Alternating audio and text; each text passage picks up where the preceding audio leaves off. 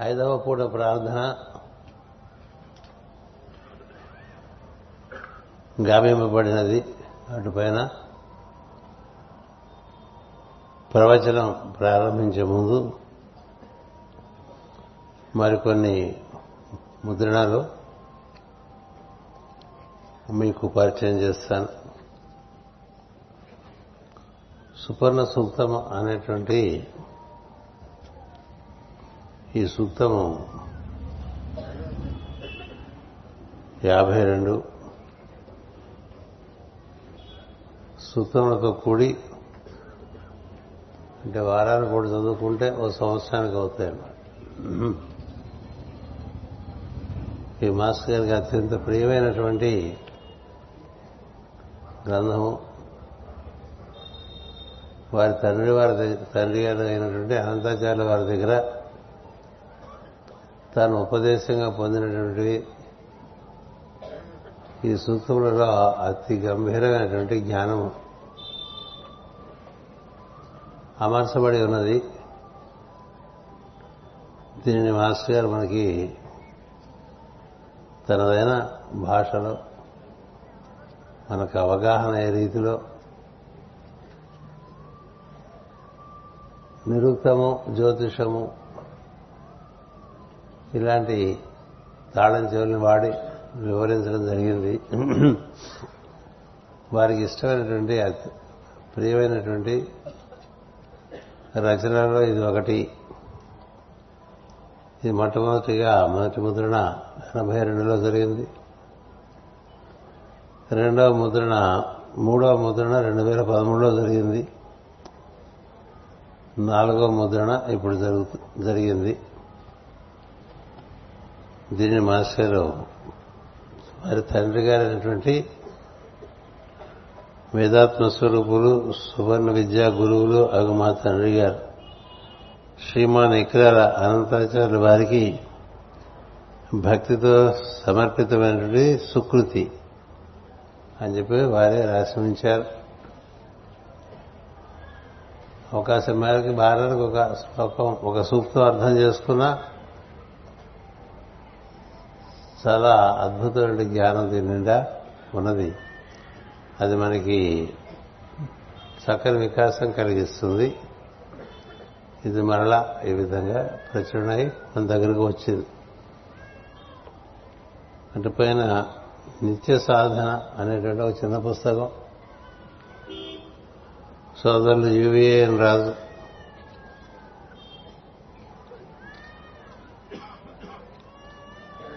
ఏర్పాటు చేసినటువంటిది దీంట్లో సాధకునికి చెక్ లిస్ట్ గురు పరంపర స్మరణ గురుపాదుక స్తవము గురుపాదుక స్తోత్రము ప్రేయర్కు సూచనలు శ్రీ గురుమంత్రము ప్రేయరు గాయత్రి మంత్రము శాంతి మంత్రము ఆశంసనము సన్నతి మైత్రేయ స్తోత్రము శరత్కుమార స్తోత్రము సూర్య మంత్రము దినాధిపతి మంత్రము రాశి మంత్ర ధ్యానము వృషభ రాశి మంత్రము మిథున రాశి మంత్రము కర్కాటక రాశి మంత్రము సింహరాశి మంత్రము కన్యారాశి మంత్రము ఇలా అన్ని ద్వాదశ రాశి యొక్క మంత్రములు. అటుపైన సరస్వతి స్తోత్రము సరస్వతి మహామంత్రము హయగ్రీవ స్తోత్రము శ్రీ దత్తస్తవము అశ్వతి దేవతల స్తోత్రమంత్రములు సుబ్రహ్మణ్య అష్టోత్తర స్తోత్రనామ స్తోత్రము హనుమాన్ చాలీస మిస్టిక్ మంత్రం సీలింగ్ ప్రేయర్ సుపర్ణ సోపానములు ఆశంసనము సాధన నీరాజనం ఇలాంటి అనేక విషయాలు చిన్న పుస్తకంగా ప్రచురించి అందరికీ అందించాలన్నటువంటి ఆసక్తితో దీన్ని గురు పూజల్లో మన ముందు ఉంచారు. దీన్ని కూడా మీ మీ ఆసక్తిని బట్టి తప్పగా అందుకోండి. అటుపైన రకరకాలుగా మనం అస్వస్థతకు గురవుతున్నటువంటి కాలంలో అన్న సూక్తం గురించి తైత్రీయోపనిషత్తులో ఉన్నటువంటి విషయాలు. మరి పెద్దవి వేస్తే ఎవరు చదువుకోరని భయం చేత నాలుగు సూక్తాలు ఉన్నాయి. వీటిని అన్నపాసన మంత్రంలోనే ఒక భావన చేసి ఇక్కడ అన్నప్రాసన చేసే సమయంలో వీటిని చదువుదాం అందరికీ పరిచయం చేద్దాం అనుకున్నాను. అది ఈ రోజున ఇక్కడికి దైవ సంకల్పంగా ఇక్కడికి చేరింది. ఇందులో అన్నం బ్రహ్మేతి వ్యజానాత్ అన్నమే బ్రహ్మం అని చెప్పేటువంటిది ఒక సూక్తం. అన్నం నింద్యా అన్నాన్ని ఎప్పుడు కూడా దూషించొద్దు అని. మరొక ఆశంసనం. అన్నం నపరిరక్షిత ఆహారాన్ని ఉపేక్షించవద్దు. అటువంటి మరొక రుక్కు ఉన్నది. ఆ పైన అన్నం బహుకురువీత అన్నాన్ని బాగా పెంచమని ఇట్లా నాలుగు సూత్రములు మానవులకు అందించినటువంటివి. ఈ తైత్రీయోపనిషత్తులో ఉన్నటువంటివి. కొంతకాలం మన ఇక్కడ తైత్రీయోపనిషత్తు నిత్యం పఠనం చేసేవాళ్ళం బుద్ధుని పూట. ఇప్పుడు మనకి రకరకాలుగా అది మారుతూ వస్తూ ఉంటాయి కార్యక్రమాలు. అందుకని ఈ ఈ అన్నసూక్తం దీనికి మనం భావిస్తే అన్నసూక్తం వేరే ఉంది. అది చాలా విస్తారంగా ఉంటుంది. ఈ నాలుగు మనకి చక్కని సూచనలు ఇస్తాయి.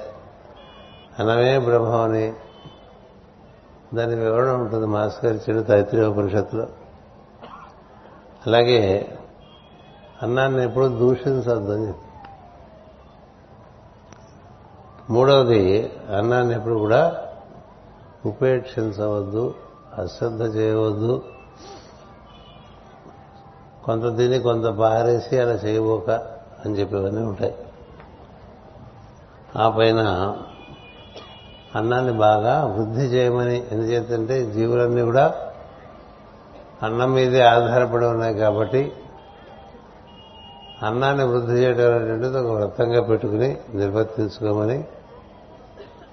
ఇలా నాలుగు సూక్తములు వాటికి సాధారణమైనటువంటి అర్థము. మాస్టర్ గారు ఇచ్చినటువంటిదే దీని అందు ఏర్పాటు చేయడం జరిగింది. ఇది ఊరికే రిమైండరే. ఎందుకంటే ఇందులో ఉన్నటువంటి విషయాన్ని రోజు ఆనందినప్పుడు చదువుకుంటున్నాం అనుకోండి కొంతమందికి అస్వస్థత తగ్గి స్వస్థత పెరిగేటువంటి అవకాశం ఉంటుంది. ఎక్కువ టైం పట్టదు. ఏం చేద్దంటే నాలుగే సూక్తములు. అందుచేత దీని ఒకటి ఈ రోజున మీకు పరిచయం చేస్తున్నాను. అటుపైన మనం నిర్వర్తించుకుంటున్నటువంటి ప్రవచనము.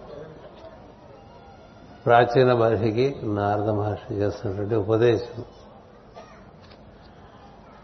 దానిని ప్రారంభించే ముందు రోజు వలన ఈరోజు కూడా ఈ రెండు శ్లోకాలు ఒకసారి పఠిద్దాం సమస్త యోగి జనతారకం తం సనత్కుమారం శరణం ప్రపద్యే. కృపాసముద్రం సుగతస్య మిత్రం తపస్సిరంతం గిరిరాజ పార్శ్వే జగద్గురుం సర్వమత ప్రదీపం నమామి మైత్రేయ మగాధబోధం.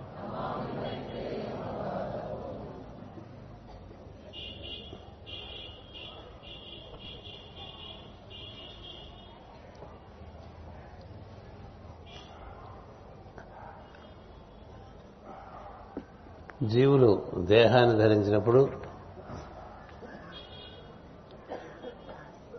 తమను తాము మర్చిపోవటం అనేటువంటిది జరుగుతుందనేటువంటిది మనం ఉదయం వివరించుకుంటూ ఉన్నాం. నిజానికి దైవమే స్థితి మార్పు చెంది జీవుడిగా వస్తూ ఉంటాడు. నీరు మంచుగడ్డగా మారి ఆ మంచుగడ్డ ఒక పాత్రగా మారితే ఆ పాత్రలో మరి అదే నీరు ఉందనుకోండి. నీరు మంచుగడ్డగా మారింది. మంచుగడ్డ ఒక పాత్రగా మారి ఆ మంచుగడ్డలో అదే నీరు వసిస్తూ ఉందనుకోండి. ఈ నీటికి ఆ మంచుగడ్డకి స్థితి భేదం తప్ప మరొకట్లేదు. మంచుగడ్డ నీరే. కానీ స్థితి భేదం చెందటం చేత దానికి కొన్ని ప్రత్యేకమైన లక్షణాలు వస్తూ ఉంటాయి. అలా మనకి ఈ స్థితి భేదం అనేటువంటిది ఎనిమిది మార్లు జరుగుతుంది మళ్ళీ. మూడు గుణములు ఐదు భూతములతో ఈ జీవుడు ఎనిమిది మార్కులను చెందుతాడు అందుకని మనం అంతా కూడా అష్టావక్రులే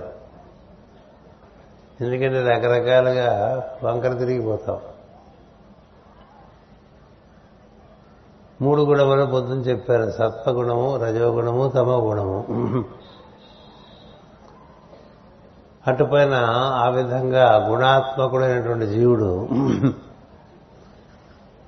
అంతకుముందు గుణాతీతులైన దైవమే. గుణాతీతులైన దైవమే గుణములలో ప్రవేశించి గుణాత్మకుడు అవుతాడు. అన్ని జీవులు కూడా గుణాత్మకమే. వాటన్నిటికీ మూలము గుణాతీతమైనటువంటి దైవము. అంటే ఒకే ఒక మూల పదార్థం రకరకాలుగా మార్పు చెందిందనుకోండి. గోధుమ పిండి మనం గోధుమ రొట్టెగా చేసుకోవచ్చు. ఇంకో చపాతీగా చేసుకోవచ్చు. ఇంకో అన్నవర స్వామి ప్రసాదంగా తయారు చేసుకోవచ్చు. ఉట్టి అన్నం వండుకు తినచ్చు. పిండి వంటలు చేసుకోవచ్చు. తీపి వంటలు చేసుకోవచ్చు. రకరకాలుగా ఒకే గోధుమల్ని మనం వండి అనేక మార్పులు చేసిన తర్వాత అది గోధుమ పిండి అనేటువంటిది మరుపుకొచ్చి ఆ కనపడుతున్నటువంటిదే సత్యంగా గోచరిస్తుంది. అలా ఎన్ని ఉదాహరణలుగా చెప్పచ్చు. బంగారం ఒకటైనా రకరకాలుగా నగలుగా మార్పులు చెందినప్పుడు వేరువేరుగా గోచరిస్తూ ఉంటాయి.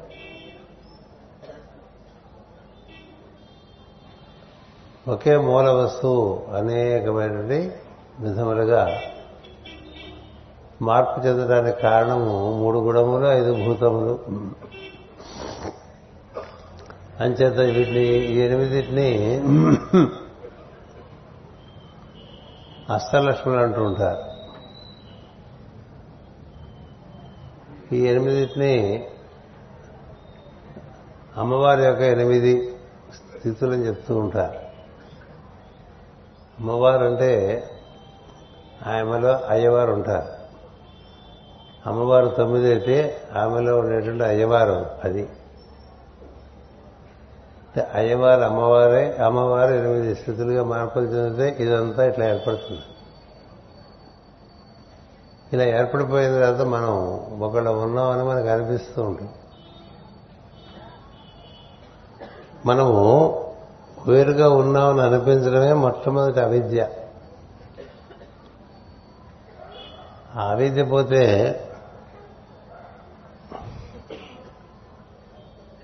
ఆ జీవునికి పరిష్కారం వస్తుంది ఎందుకంటే దైవమే తానుగా ఉన్నాడు అని తెలిసి ఉంటుంది. అలా తెలియటానికి చేసే ప్రయత్నమే ఈ కార్యక్రమం అంతా కూడాను.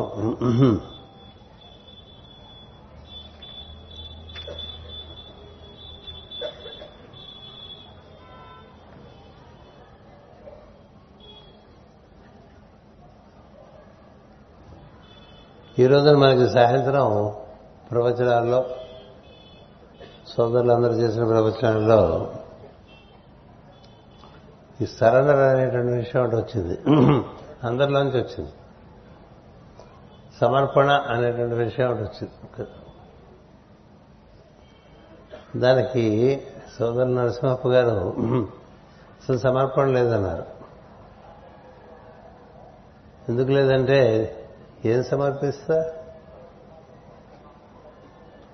ఏం సమర్పిస్తావు? నీవే అతడే నీవిగా వచ్చావు. అతడి ప్రకృతి నుంచి రూపం వచ్చింది. ఆ రూపంలో నువ్వు విశ్వసించడం చేత స్వభావం ఏర్పడింది. మొత్తం అంతా ఎవరిది? తాను అని అక్కడ ఉన్నాడంటే తనది అనేది ఒకటి ఉంటుంది. తాను అని ఒకడు ఉంటే తనది అనేటువంటిది తనవారు అనేటువంటివి ఇవన్నీ వచ్చేస్తాయి గబగబా. నేను నాది నా వారు మూడు. ఇది అవిద్య. ఈ నేను ఎక్కడి నుంచి వచ్చింది? నేనైనా నేనులోంచి వచ్చింది.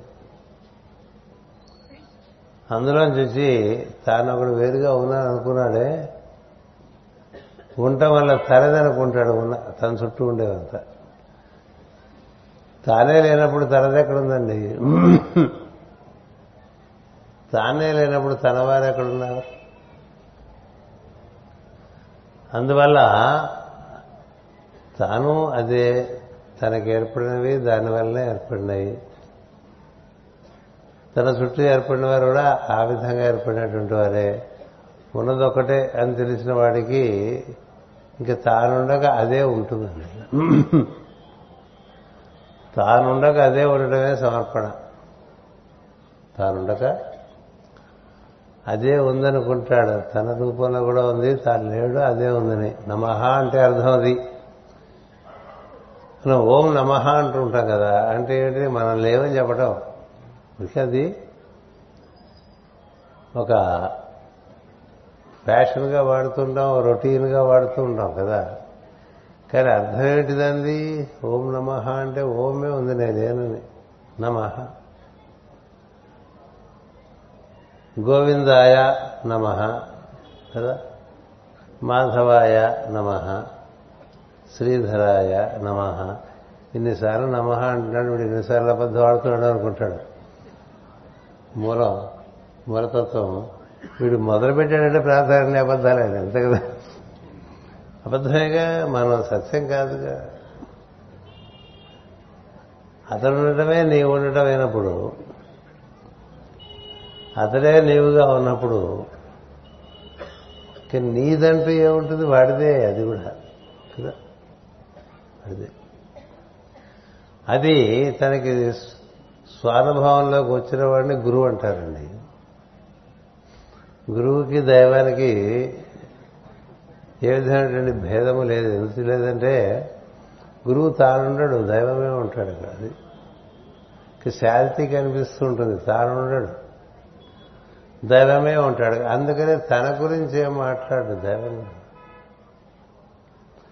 అంచేత చాలాసార్లు చెప్తుంటే ప్రవచనంలో మన గురించి మనం మాట్లాడుకోవటం మొదలు పెడితే ఇక మరి దైవం పక్కకి వెళ్ళిపోతుంటాడు. కదా? దైవం గురించే మాట్లాడతాడు తెలిసినవాడు మరొకటి మాట్లాడు. దైవాన్నే చూస్తూ ఉంటాడు దైవాన్నే వింటూ ఉంటాడు. అంతా దైవం అనేదే అని తెలుస్తూ ఉంటాడు. వాడు తాను లేక దైవమే ఉన్నటువంటి వాడు సమర్పణ చెందినవాడు. తానొకడుంటూ ఉంటూ దైవాన్ని వాడిని ఉంచుకుని అతనితో సంబంధం ఏర్పరచుకోవడం అనేటువంటిది శిష్యరికం అది భక్తుని స్థితి ఇది జ్ఞాని స్థితి. జ్ఞాని అంటే నేనేం చెప్పేసాడు కదా గురుగారు. ఏమిటి జ్ఞానం అంటే ఏం? ఎన్ని లేవు ఒకటే ఉందండి. నువ్వు కాక మిగతాదంతా అదే అంటాం కాదు నీతో పాటు.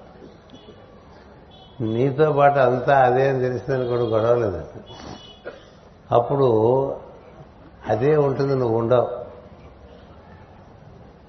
అదే నేను అదే నీవు అనేటువంటి వాక్యం సత్యం అవుతుంది అలా కాకపోతే మనం ఒకళ్ళ అంటూ ఉంటే మనకి మిగతా వాళ్ళందరూ కనిపిస్తుంటారు వాళ్ళకి మనకి ఉండేటువంటి వ్యత్యాసం కనిపిస్తుంటుంది అది క్రమంగా మనకి ఎక్కువ అవిద్యలోకి దింపేస్తూ ఉంటుంది. చతుర్ముఖ బ్రహ్మ నారాయణలోంచి బయటకు వస్తాడు తనలోంచి బయటకు వచ్చింది దానికి ఒక అస్తిత్వం లేదు. నారాయణ అస్తిత్వమే చిత్రముఖ బ్రహ్మ అస్తిత్వం. మనలోంచి ఒక భావం బయటకు వస్తే ఆ భావం వేరుగా నేను నేను వేరు నువ్వు వేరు అనుకుంటే ఎట్లా ఉంటుంది? నీలోంచి వచ్చిన భావమేగా? నీలోంచి వచ్చిన భావము నీవే అయి ఉంటావు. అందుకనే నారాయణుడే చతుర్ముఖ బ్రహ్మగా వచ్చాడు. నారాయణుడే మనువులుగా వచ్చాడు. నారాయణుడే సప్తర్షులుగా వచ్చాడు. నారాయణుడే నవబ్రహ్మలుగా వచ్చాడు అని చెప్తుంది భాగవతం. అంటే సమస్తము నారాయణుడే తనదైనటువంటి ప్రకృతితో ఇలా అల్లుకుని వచ్చేసాడు అందుకని ఉన్నది నారాయణుడే అని చెప్పడానికి మరి నారాయణ సూక్తం. నారాయణ సూక్తంలో మీరు బాగా అర్థం చేసుకుంటే నారాయణ తప్ప ఇంకేం లేదు. ఏం లేదంటే చదివేవాడు కూడా లేడని తెలుసుకోవాలి. మాస్టర్కి గారు ఎప్పుడో తెస్తుంటారు విశ్వరూప సందర్శనం జరిగినప్పుడు అర్జునుడికి అర్జునుడు కూడా అందులో భాగమే కదా. అర్జునుడు కూడా విశ్వరూపంలో భాగమైనప్పుడు చిత్రకారుడు అర్జునుడిని బయట వేసి మిగతాదంతా విశ్వరూపంగా చిత్రం వేస్తాడు. అంటే వీడు అవుట్ ఆఫ్ గాడా. అయితే వీడి గాడిలో దేవుళ్ళు లేడా? ఇవేం అని తెలియక వేసే బొమ్మలు కదా అని సత్యం చాలా ఎందుకంటే ఈ చూస్తున్న అర్జునుడు కూడా అందులో వాడిగా? అందుచేత ఈ భావం మనకి ఉన్నంతసేపు అవిద్య రాదండి. అవిద్య రాగానే అవిద్య రావటం అంటే నేను ఒకడు ఉన్నాను అనుకోవటమే అవిద్య. అదే అహంకారం. అవిద్య వలన అహంకారం. అహంకారం వలన కోరిక. కోరిక వలన అది తీరకపోవడం వల్ల కోపము. తీరటం వలన ఇంకొంచెం అహంకారము. ఇట్లా వచ్చేస్తుంటాయి. ఇవన్నీ వస్తూ ఉంటాయి చతుర్ముఖ బ్రహ్మకే తప్పలేదు. ఆయన సత్యవంతుడు కాబట్టి తను ఎట్లా పొరపాటు పడ్డాడో ముందే చెప్పేశాడు భాగవతంలో. మనమేమో మనం ఏం తప్పులు చేయమన్నట్టుగా మాట్లాడుతూ ఉంటాం. కదా? ఈ సహజంగా వస్తూ ఉంటుంది. అవిద్య తొలగించుకోవాలని చెప్తాం నాదులైనా తను ఎక్కడ పొరపాటు పడ్డాడో చెప్తాడు. మహాత్ములందరూ వాళ్ళు ఎక్కడ పొరపాటు పడ్డారో చెప్తాడు అంచే సమర్పణ అంటే నేను లేనని తెలియటమే నేనే లేనప్పుడు నాది ఎక్కడుంది? నా వారు ఎక్కడున్నారు? నేను నాది నా వారు ఈ మూడు భావములు ఎవరి అందు అంతరించి ఉంటాయో వాడు సాక్షాత్తు గురువే. సాక్షాత్తు దైవమే. అతని నుండి బ్రహ్మ విష్ణు మహేశ్వరుడు పరతత్వం అలా వ్యక్తం అవుతూ ఉంటాయి. గురు బ్రహ్మ గురు విష్ణు గురుదేవో మహేశ్వర. గురు సాక్షాత్ పరబ్రహ్మ అని ఎందుకంటారంటే పరబ్రహ్మము మహాదేవుడు మహావిష్ణువు చతుర్ముఖ బ్రహ్మ అక్కడి నుంచి వ్యక్తం అవుతూ ఉంటారండి. ఆయన ఉండడు ఇంకా గురువు ఉండడు గురువు శాంతిగా ఉన్నాడు. ఆ నలుగురే ఇలా కనిపిస్తూ అది సమర్పణ. అలా ఎవరైతే తాను లేక దైవమే తానుగా ఉన్నవాడు ఉంటాడో అతడు గురువు అతని నుంచి మరి త్రిమూర్తులు పరతత్వం పనిచేస్తూ ఉంటాడు పనిచేస్తుండదు రామకృష్ణ పరమహంస ఆయన పరమహంస కాదా అని నిర్ణయం చేయడానికి ఒక పెద్ద సభ పెట్టారు పండితులంతా. పెట్టి చాలాసేపు మాట్లాడారండి. సాయంత్రం నాలుగున్నర ఆ ప్రాంతంలో సభ మొదలుపెట్టి ఎనిమిది అయిపోయింది ఆయన కూర్చోబెట్టారు వేదిక మీద. పక్కన వీళ్ళందరూ కుర్చీలు వేసుకున్నారు. జ్ఞానులు పండితులు యోగులు విరాగులు అందరూ వచ్చేసారు. ప్రతివారు వారి దగ్గర పద్ధతుల్లో చెప్తూ వచ్చారు రామకృష్ణ పరమస్ అంతా అయిపోయిన తర్వాత స్టేజ్ దిగిపోయారు అందరు. ఈయన పరమహంస నిర్ణయం చేసి వాళ్ళంతా మీదకి దిగిపోయారు. ఈయన రామకృష్ణ పరమహంస కిందకి దిగి తనతో ఎప్పుడు ఉండే ఒక అనుచరుడితో ఇంతసేపు వీళ్ళు ఏం చేశారని అడుగుతాడు ఇంతసేపు వీళ్ళు ఏం చేశారు? దేని గురించి మాట్లాడుకున్నారో? అని అడిగాడు నేను మీ గురించి నా గురించి మాట్లాడుకోవడానికి ఏముంటుంది అన్నాడు నా గురించి మాట్లాడటానికి ఏముంటుంది? కర్ణీం లేదు ఏమీ లేనిది అన్నీ ఉండేట్టుగా కనిపిస్తుంది అవి ఇవి ఉన్న వాళ్ళకి ఇంక మిగతావి ఏమి ఉండవు. అందుకని మాస్కర్ భజన రాస్తారు. ఏమి లేనట్టు గగనాన ఇమిడి ఉండి అన్నీ ఉన్నట్టు భూమికి అవతరింతు అని. ఏం లేదనేటువంటి వాడే అన్నీ తానై వ్యక్తం అవుతుంటాడు అంచేత తన శాల్తీ తీసేసాడు అనుకోండి జీవుడు తన శాంతి తీసేస్తే ఉండే దైవమే అక్కడ. అప్పుడు గుణములు అతని మాట వింటే పంచభూతములు అతని మాట వింటే ఎందుకంటే అన్నీ ఆయనలోంచి వచ్చినవే కాబట్టి. అందుచేత పొద్దున మనం అంటే ఇదంతా మనకు ఉపోద్ఘాతంగా నడిచేది ఇప్పుడు కదా? ఎందుచేతంటే ఈ మొత్తం కార్యక్రమం అంతా కూడా మనం లేవని తెలుసుకోవడానికి. శంకరాచార్య వారు గురు మంత్రం ఇచ్చారు యాభై రెండు అక్షరాలతో. అందులో మొట్టమొదటిది ఏడి ఓం నమః మరి ఎవరున్నారు శ్రీ గురుదేవాయ? ఆయనే పరమ పురుషుడు పరమ పురుషాయ కదా? అలా చదివేస్తాం మనం రొటీన్గా కదా? కానీ ఓం నమహాంగానే ఇంకేముందండి? ఇప్పుడు మన స్తోత్రాలు సహస్రనామాలు చేస్తుంటాం అష్టోత్తర శతనామాలు చేస్తుంటే అందులో ప్రతి చోట ప్రతి నామం తర్వాత నమహ అని వస్తుంది. నమః నమహ నమః నమః. అంటే సంస్కృతం రాదు కాబట్టి బతికిపోయాం మనం అంతే కదా? గోవిందుడే ఉన్నాడు నేను లేను. ఇట్లా చెబుతూ తెలుగులో చెప్పుకున్నాను అనుకోండి కొంత ఏమైనా బాగుపడతామేమో కదా? అదేదో సంస్కృతంలో నమహ నమహ నమహ అంటూ ఉంటాం కదా అది మూడు నామాలేమో స్వాహ అంటావు నువ్వు దిగని. కేశవాయ స్వాహ మాధవాయ స్వాహ నారాయణాయ స్వాహ. అంటే మీరు వచ్చేసేమంటే ఏం జరుగుతుంది? గోవిందాయ మహా నువ్వే ఉంటావు నేను లేను. కదా? విష్ణవే నమ మధుసూదనాయ నమ త్రివిక్రమాయ నమ వామనాయ నమ శ్రీధరాయ నమ ఋషికేశాయ నమ దామోదరాయ నమ. ఇంకేముందండి అంటే ఉన్నది ఒకటే అని చెప్పేటువంటి మంత్రాలని కూడా ఊరికి గొప్పగా చదువుకుంటాం అనుకోండి. మళ్ళీ అందులో కొంత ఒక్కొక్కటి స్టైల్ ఒక్కొక్కటి ఎవడి ఫీలింగ్ వాడిది మళ్ళీ. వాడంత బాగా చదవట్లేదు నేను చాలా బాగా చదువుతూ అనిపిస్తుంటుంది కదా. అంటే అహంకారంగా అందుచేత ఇక్కడ మనకి నువ్వు లేవని తెలుసుకోవడానికి ఈ కసరత్తు అంతా కూడా. ఇది నువ్వు లేవురా ఊరికే హడావుడి చేస్తున్నావు. లేనివాడు ఉన్నట్టుగా హడావుడి చేస్తున్నాడు ఉన్నవాడు లేనట్టుగా లోపల ఉన్నాడు. అది తమాష. ఉన్నవాడు లోపల బయట అంతా వ్యాప్తి చెందున్నాడండి. ఉన్నట్టు తెలియదు ఎవరికి. అంతా వాడిదే. ఈ లేనివాడు ఊరికే ఎగిరిగిరి ఎగిరిగిరి ఎగిరిగిరి పడుతూ ఉంటాడు ఉన్నవాళ్ళగా వీడిదేవి కాదు. అంతా వాడిదే.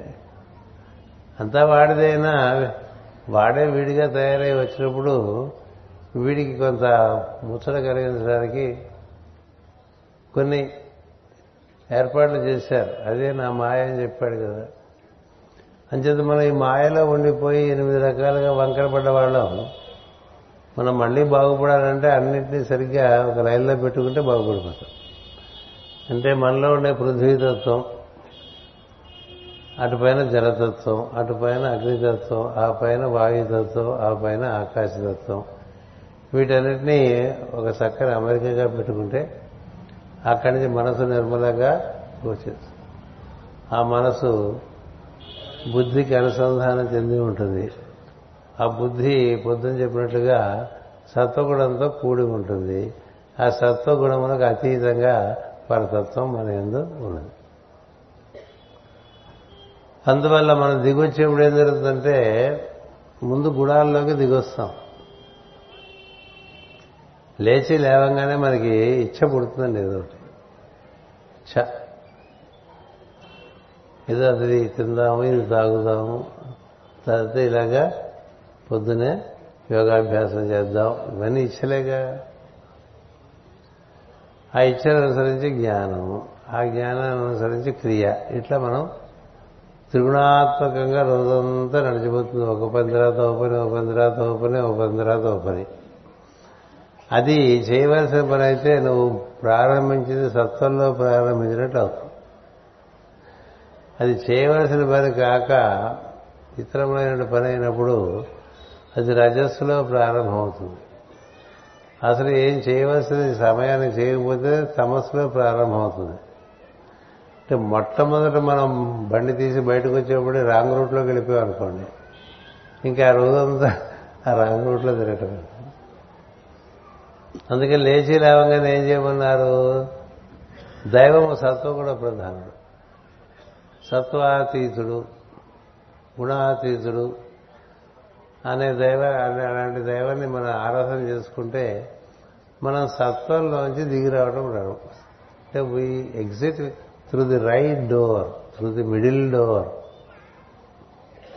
ఏ ద్వారం నుంచి బయటకు వస్తే మనకి సుఖంగా ఉంటుందో ఆ ద్వారం నుంచి మనం పరలోకం నుంచి ప్రతి ఉదయం నిద్ర లేవగానే బయటకు వచ్చామనుకోండి అప్పుడు ఒక స్టెప్ కరెక్ట్గా వేసినట్టు అటుపైన బుద్ధిలోకి రావాలి. బుద్ధి మనకి విచక్షణను బాగా పటిష్టంగా ఇస్తూ ఉంటుంది. ఆ పటిష్టమైన బుద్ధితో మన సేంద్రియ శరీరాన్ని వాడుకో అలా నిర్బంధించుకుంటుంటే ఏం జరుగుతుందంటే తనకి ఎక్కడి నుంచి దిగి వచ్చాడో అది గుర్తొస్తుంది. గుర్తు సులభంగా. అలా కాకపోతే రకరకాలుగా అడ్డదారిలోకి వెళ్ళిపోయి ఇరుక్కుపోతాం. అగమ్య గోచరం అయిపోతుంది జీవితం అంతా అందుకనే మనకి గురు ప్రార్థన కూడా ఈ ఇచ్ఛాజ్ఞాన క్రియాశక్తుల యొక్క త్రిభుజంగా ఇస్తారు.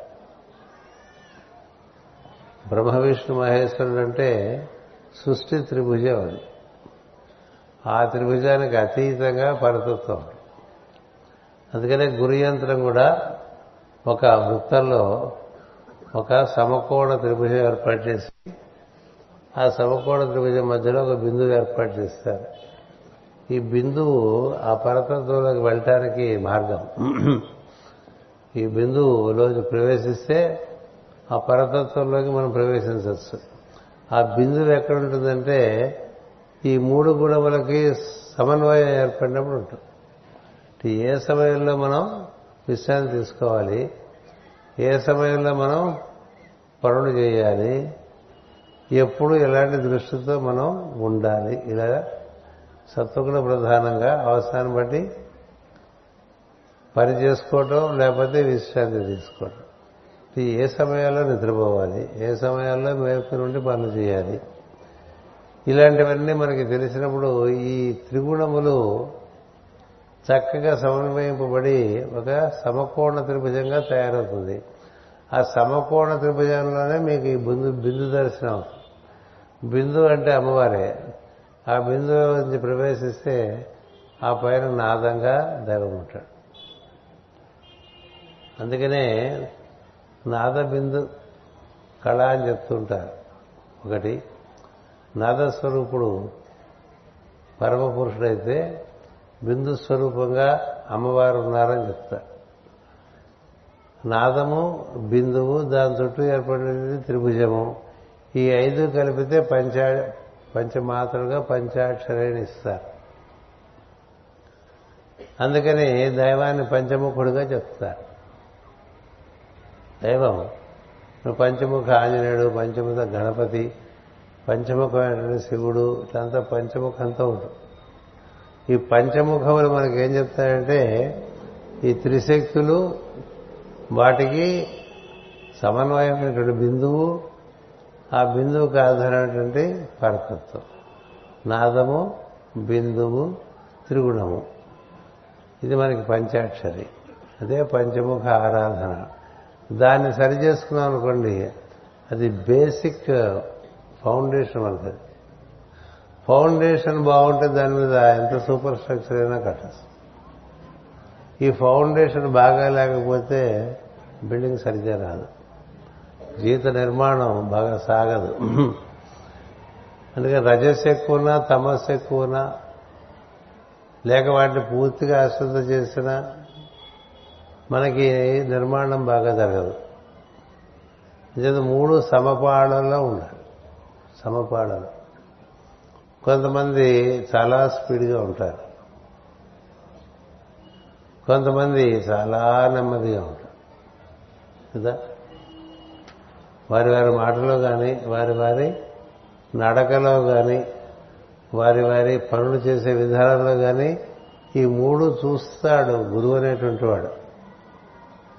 అందుకనే పైథాగరస్ అనేటువంటి చక్కని పరమ గురువు మనం ఎవరైతే దేవాపెంటామో ఆయనే గ్రీకు దేశంలో పైథాగరస్గా పుట్టారు. ఆయన తన దగ్గరికి విద్య వచ్చేవాడని ఒక త్రిభుజం ఒక ఓ పళ్ళెల్లో ఇసుక పోసి ఇందులో త్రిభుజం గీరా అని అడుగుతారు. ఆ త్రిభుజానికి ఉండేటువంటి కోణములు ఏమాత్రం ఒకదానికి ఒకటి పసుగి ఉన్నదో చూస్తాడు. దాన్ని అనుసరించి ఈ వీళ్ళలో రజస్సు తగ్గించాలా తమస్సు తగ్గించాలా సత్వం పెంచాలా ఇవన్నీ చూసుకుంటాడు. తదనుగుణంగా ఆయన కార్యక్రమాలు ఏర్పాటు చేసేవాడు. బాగా స్పీడ్గా ఉండేవాడిని స్పీడ్ తగ్గించాలి మరీ స్లోగా ఉండేవాడికి స్పీడ్ పెంచాలి అటు మరీ వేగం కాకుండా ఇలా మరీ నెమ్మది కాకుండా సమవేగంలో ఉండేవాడికి ఏం చేయక్కర వాడికి జ్ఞానం అందిస్తుంది అంతా సమత్వం యోగ ఉచిత అంటారు. సమత్వం యోగ ఉచిత సమభావం సమదర్శనం. అది గుణముల యొక్క సమత్వం అన్నమాట. అందుచేత అలాంటిది ఒకటి మనం ఈ శరీరంలో ఉన్నప్పుడు నిర్మించుకోవడం అనేటువంటిది ప్రధానంగా చేసుకుంటూ ఉండాలి. సత్వగుణమున ప్రకాశిస్తున్నప్పుడు ఇప్పుడు నారదుడు చెప్తున్న విషయమే మనకి ముందు ఉపోద్ఘాతంగా వచ్చింది. అంతే కదా? కొత్తగా ఎవరేం చెప్పేది ఏమన్నా దాన్ని గుర్తుపెట్టుకోండి. అన్నీ చెప్పేశారు. మనకు అవగాహన చేసుకోవడం కోసం మళ్ళీ మళ్ళీ చెప్పుకుంటూ ఉంటాం. అందువల్ల పొద్దున మీకు చదువుకున్నప్పుడు మళ్ళీ చదువుతాను కంటిన్యూషన్ కోసం. పురుషుడు సహజముగా స్వయం ప్రకాశకుడు. అతని స్వభావము చేత పరబ్రహ్మమే. ఇంకా దాని గురించి మాటి మాటికి చెప్పక్కర్లే మీకు అర్థమైపోయింది కతే అది లోపల స్థిరపడాలంతే. స్థిరపడాలి. జీవుడిగా దిగివచ్చడంలో సర్వశక్తి సంపన్నుడే. ఇప్పుడు జీవుడిగా దిగొచ్చాడు దేవుడిగా దిగొచ్చాడు. సర్వశక్తి సంపన్నుడే జ్ఞానస్వరూపుడే తన నుండి వెలువడిచిన ప్రకృతి గుణములలో ఉన్నప్పుడు ఆ గుణముల ఎందు దృష్టి గలవాడగును.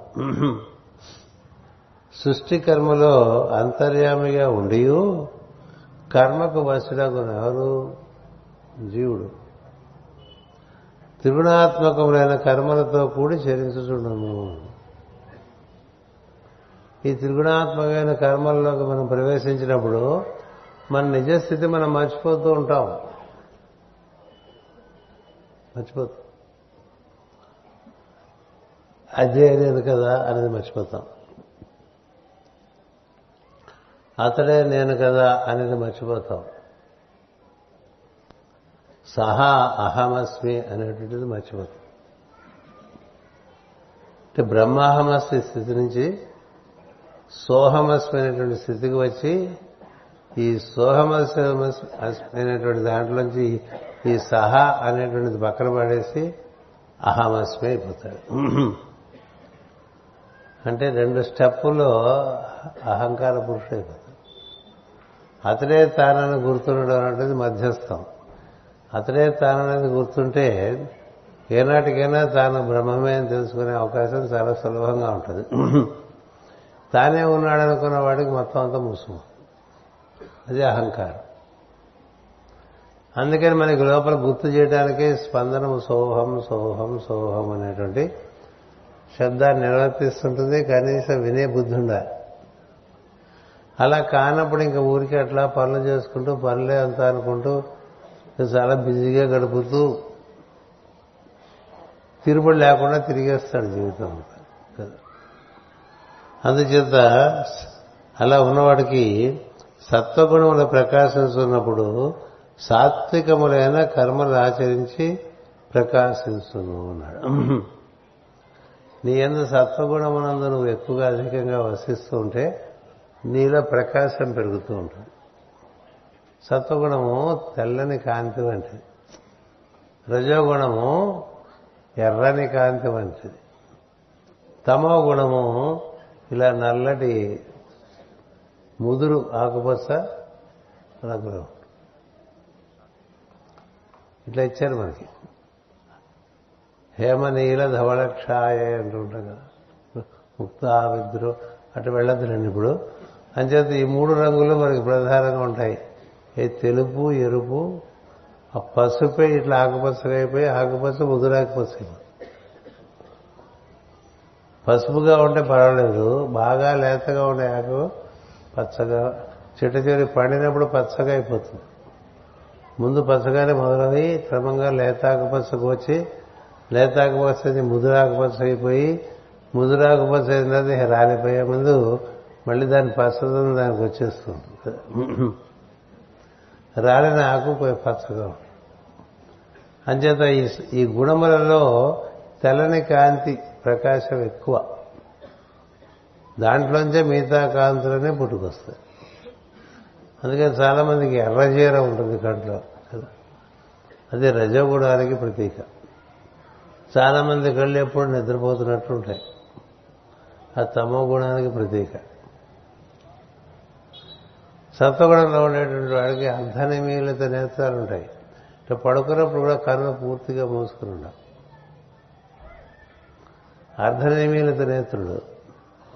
వాళ్ళు బాగా సంస్కారం కింద లెక్క వేస్తారు. అంటే నిద్రపోతున్నాడా అంటే నిద్రపోవట్లేదు నిద్రపోవట్లేదు అంటే నిద్రపోతున్నాడు. అట్లా అంటే విశ్రాంతి తీసుకుంటాడు తప్ప అట్లా మొద్దు నిద్రపోడు.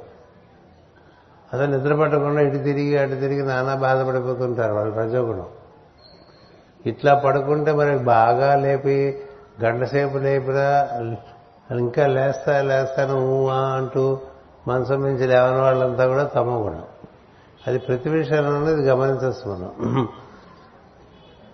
తమ గుణం ఉండేవాడికి చాలా చద్దన్నం ఇష్టంగా ఉంటుంది. రజోగుణం ఉండేటువంటి వాడికి అంతా వేడివేడిగా ఉండాలి. వాడు కాఫీ వేడి ఇంకోటికి నోరు కాలిపోయేంత వేడి ఇంకోటి అంత వేడిగా తాగలేడు. సమపాళ్ళగా ఉండడం అనేటువంటిది ఎక్కడ ఉంటుందో అక్కడ ప్రకాశం ఉంటుందండి అందుచేత సత్వగుణం మనం ప్రకాశించినప్పుడు మనం దిగుస్తాం కదా పరతత్వం నుంచి పొద్దున్నే పొద్దున్నే ముఖం బాగా వికసించిందనుకోండి అది సత్వగుణం. పొద్దున్నే గంట లేచి గంట అయినా రెండు గంటలైనా ఇట్లా నిద్రమోహంగా ఇది ఏడుస్తూ ఉన్నాడు అనుకోండి. అది తమో గుణం. లేవంగానే హడావుడి పడిపోయి ఇంటి వాళ్ళందరినీ హడావుడి పెట్టేసేవాడు ఉంటాడు. ఇప్పుడు రజోగుణం అన్ని రకాలు మన మనలోనే కనిపిస్తూ ఉంటాయి కదా? అందుకనే గుణముల యొక్క అవగాహన చాలా ముఖ్యం. అది భగవద్గీతలో చాలా చక్కగా ఇచ్చాడు భగవంతుడు. గుణత్రయ విభాగం ఇచ్చాడు. శ్రద్ధాత్రయ విభాగం ఒకటి ఇచ్చాడు. దైవాసుర సంపత్తి యోగంలో ఇచ్చాడు. చాలాసార్లు ఈ గుణముల గురించి చెప్తాడు. ఈ గుణాల్లోంచి నువ్వు బయటపడి చక్కగా నాతో ఉన్నాను కూడా నన్ను స్మరించని చెప్తూ ఉంటాడు. అది నేనంటే ఎవడు తెలియాలిగా? తెలియాలి. అందుచేత మళ్ళీ మన పాఠంలోకి వస్తే సత్వగుణ ప్రకాశ గుణమున ప్రకాశించున్నప్పుడు సాత్వికములైన కర్మలు ఆచరించి ప్రకాశించును వెలుగుతో కూడిన లోకములలో జీవించను. అది వాడు అదృష్టం. నీ ఎందు సత్వగుణం బాగా స్థిరపడితే నీకు వెలుగు లోకాల్లోకి ప్రవేశం. ప్రార్థనలో వెలుగు లోకాల్లోకి వెళ్ళచ్చు. పూజ చేసేప్పుడు వెలుగు లోకాల్లోకి వెళ్ళచ్చు. నిద్రపోతున్నప్పుడు వెలుగు లోకాల్లోకి వెళ్ళచ్చు. ఈ వెలుగు కోసం కదా మనం బాధపడుతున్నాం. ఈ సాధనంతో అందుచేత వెలుగు లోకాల్లోకి వెళ్ళాలంటే నీ దరిద్ర దినచర్య అంతా కూడా సత్వగుణ ప్రధానంగా సాగి అతివేగం ఉండకూడదు అలాగే అతి నెమ్మదితనం ఉండకూడదు. వెలుగుతో కూడిన లోకములో జీవించడం. అంతేకాదు సత్వగుణం ఉండే చోట నేర్చుకునట అనేటువంటిది అలా నిరంతరం సాగుతూనే ఉంటుంది. నేర్చుకో ఏదో ఒకటి నీకు తెలియని విషయం ఇవాడు ఒకటి తెలుసుకోవాలి. అది తెలుసుకోవటం అనేటువంటిదే జ్ఞానం. అంటే ఆ జ్ఞానం అనందు ఆసక్తి ఉండాలి. జ్ఞానం అంటే దైవీపరం అని అనుకోబోకండి. ఈరోజు నీ కొత్త విషయం ఏం తెలిసింది? అంటే కొత్త విషయం అంటే రకరకాలుగా న్యూస్ పేపర్లు వస్తుంటాయి కదా. అవి కాదు శాశ్వతంగా నీతికి ఉపకరించేటువంటి పద్ధతుల్లో నీకు తెలిసిన ఒక మంచి విషయం ఒకటి.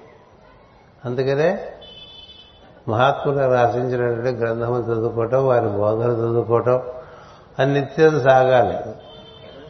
స్వాధ్యాయ ప్రవచనాభ్యాన ప్రమదితవ్యం ఉంటుంది. ఉపనిషత్ ఏదో ఒకటి నేర్చుకుంటూ ఉండు. నేర్చుకుంటూ ఉంటే వికాసం కలుగుతుంది అంచేత నేర్చుకునుట నేర్చుకున్నది గ్రహించుట. ఊరికి అట్లా పుస్తకాలు చదివి చదివి చదివి చదివి ఎంత అయిపోయిందో అది ఏం గుర్తులేదు అనుకోండి ఎందుకు కదా? ఇవాళ మన కింద సంవత్సరం చదివింది ఈ సంవత్సరం గుర్తు లేదనుకోండి ఏమిటో చదువు ఉపయోగం? ఊరికే మనం ఏరియా కవర్ చేస్తున్నాం తప్ప ఏమీ మనలో బెగల్టాల కదా? అందుచేత గ్రహించుట ఇచ్చుట అదొకటి. నీ దగ్గర ఉండేది షేర్ చేసుకో. జ్ఞానమైనా షేర్ చేసుకోవచ్చు. నీ దగ్గర ఉండే వనరులైనా షేర్ చేసుకోవచ్చు. నీకుండే బుద్ధి షేర్ చేసుకోవచ్చు. నీలో ఏ బలం ఉంటే ఆ బలం పది మందితో పంచుకో పంచుకుంటే పెరిగేది. అందుచేత ఇచ్చుట అలా చేయడం వల్ల వ్యాపించుట. సత్వగుణం మనకే వ్యాపించింది. వ్యాపించుట. అను లక్షణములతో కూడి ఉన్న ఉన్నది సత్వగుణము. ఇవి సమ్మతించుట అంతేకాకుండా సమ్మతించుట అంటే ఎవరితోనో డిజగ్రిమెంట్ ఉండదు. వి అగ్రీ టు డిజగ్రీ అన్నట్టుగా కూడా ఉంటుంది. అంటే మనకి నచ్చకపోయినా వెంటనే మనం దాన్ని ఖండించే కళ ఖండన మండనాదులు రజగులు. అప్పటికప్పుడు ఖండించేస్తూ ఉంటాం కదా. అలా అక్కర్లా. సమ్మతించుట సమాధానపరచుట ఎవరికైనా సమస్య వచ్చిందనుకోండి వాడి సమాధానం. ఏం పర్లేదు బాగుంటుంది. ఇంతలో ఏమీ? కొంపలు మునిగిపోవు. లేదా మంచి మాటలు చెప్పి వాడికి వచ్చినటువంటి కష్టాన్ని నష్టానికి వాడు సమాధాన పడేట్లుగా మంచి మాటలు మాట్లాడటం. అంతేగాని వాడి దగ్గరికి వెళ్ళి ఏ పాపకర్మం చేశావో వీటి అయిపోయేవారు అనుకోడు నోటికి ఏమొస్తుంది? మాట్లాడు గురువు కదా? సమాధానపరుచుట పరిష్కరించుట. ఎదుటివాడి సమస్యల్ని పరిష్కరించడం అనేది సత్వగుణం ఉండేవాడికి విలుపడుతుంది హనుమంతుడు ఎన్ని పరిష్కారాలు ఇస్తాడండి ఎన్ని పరిష్కారాలు ఇస్తాడు హనుమంతుడు? అందుచేత సహాయపడుట ఇది ఇంకోటి.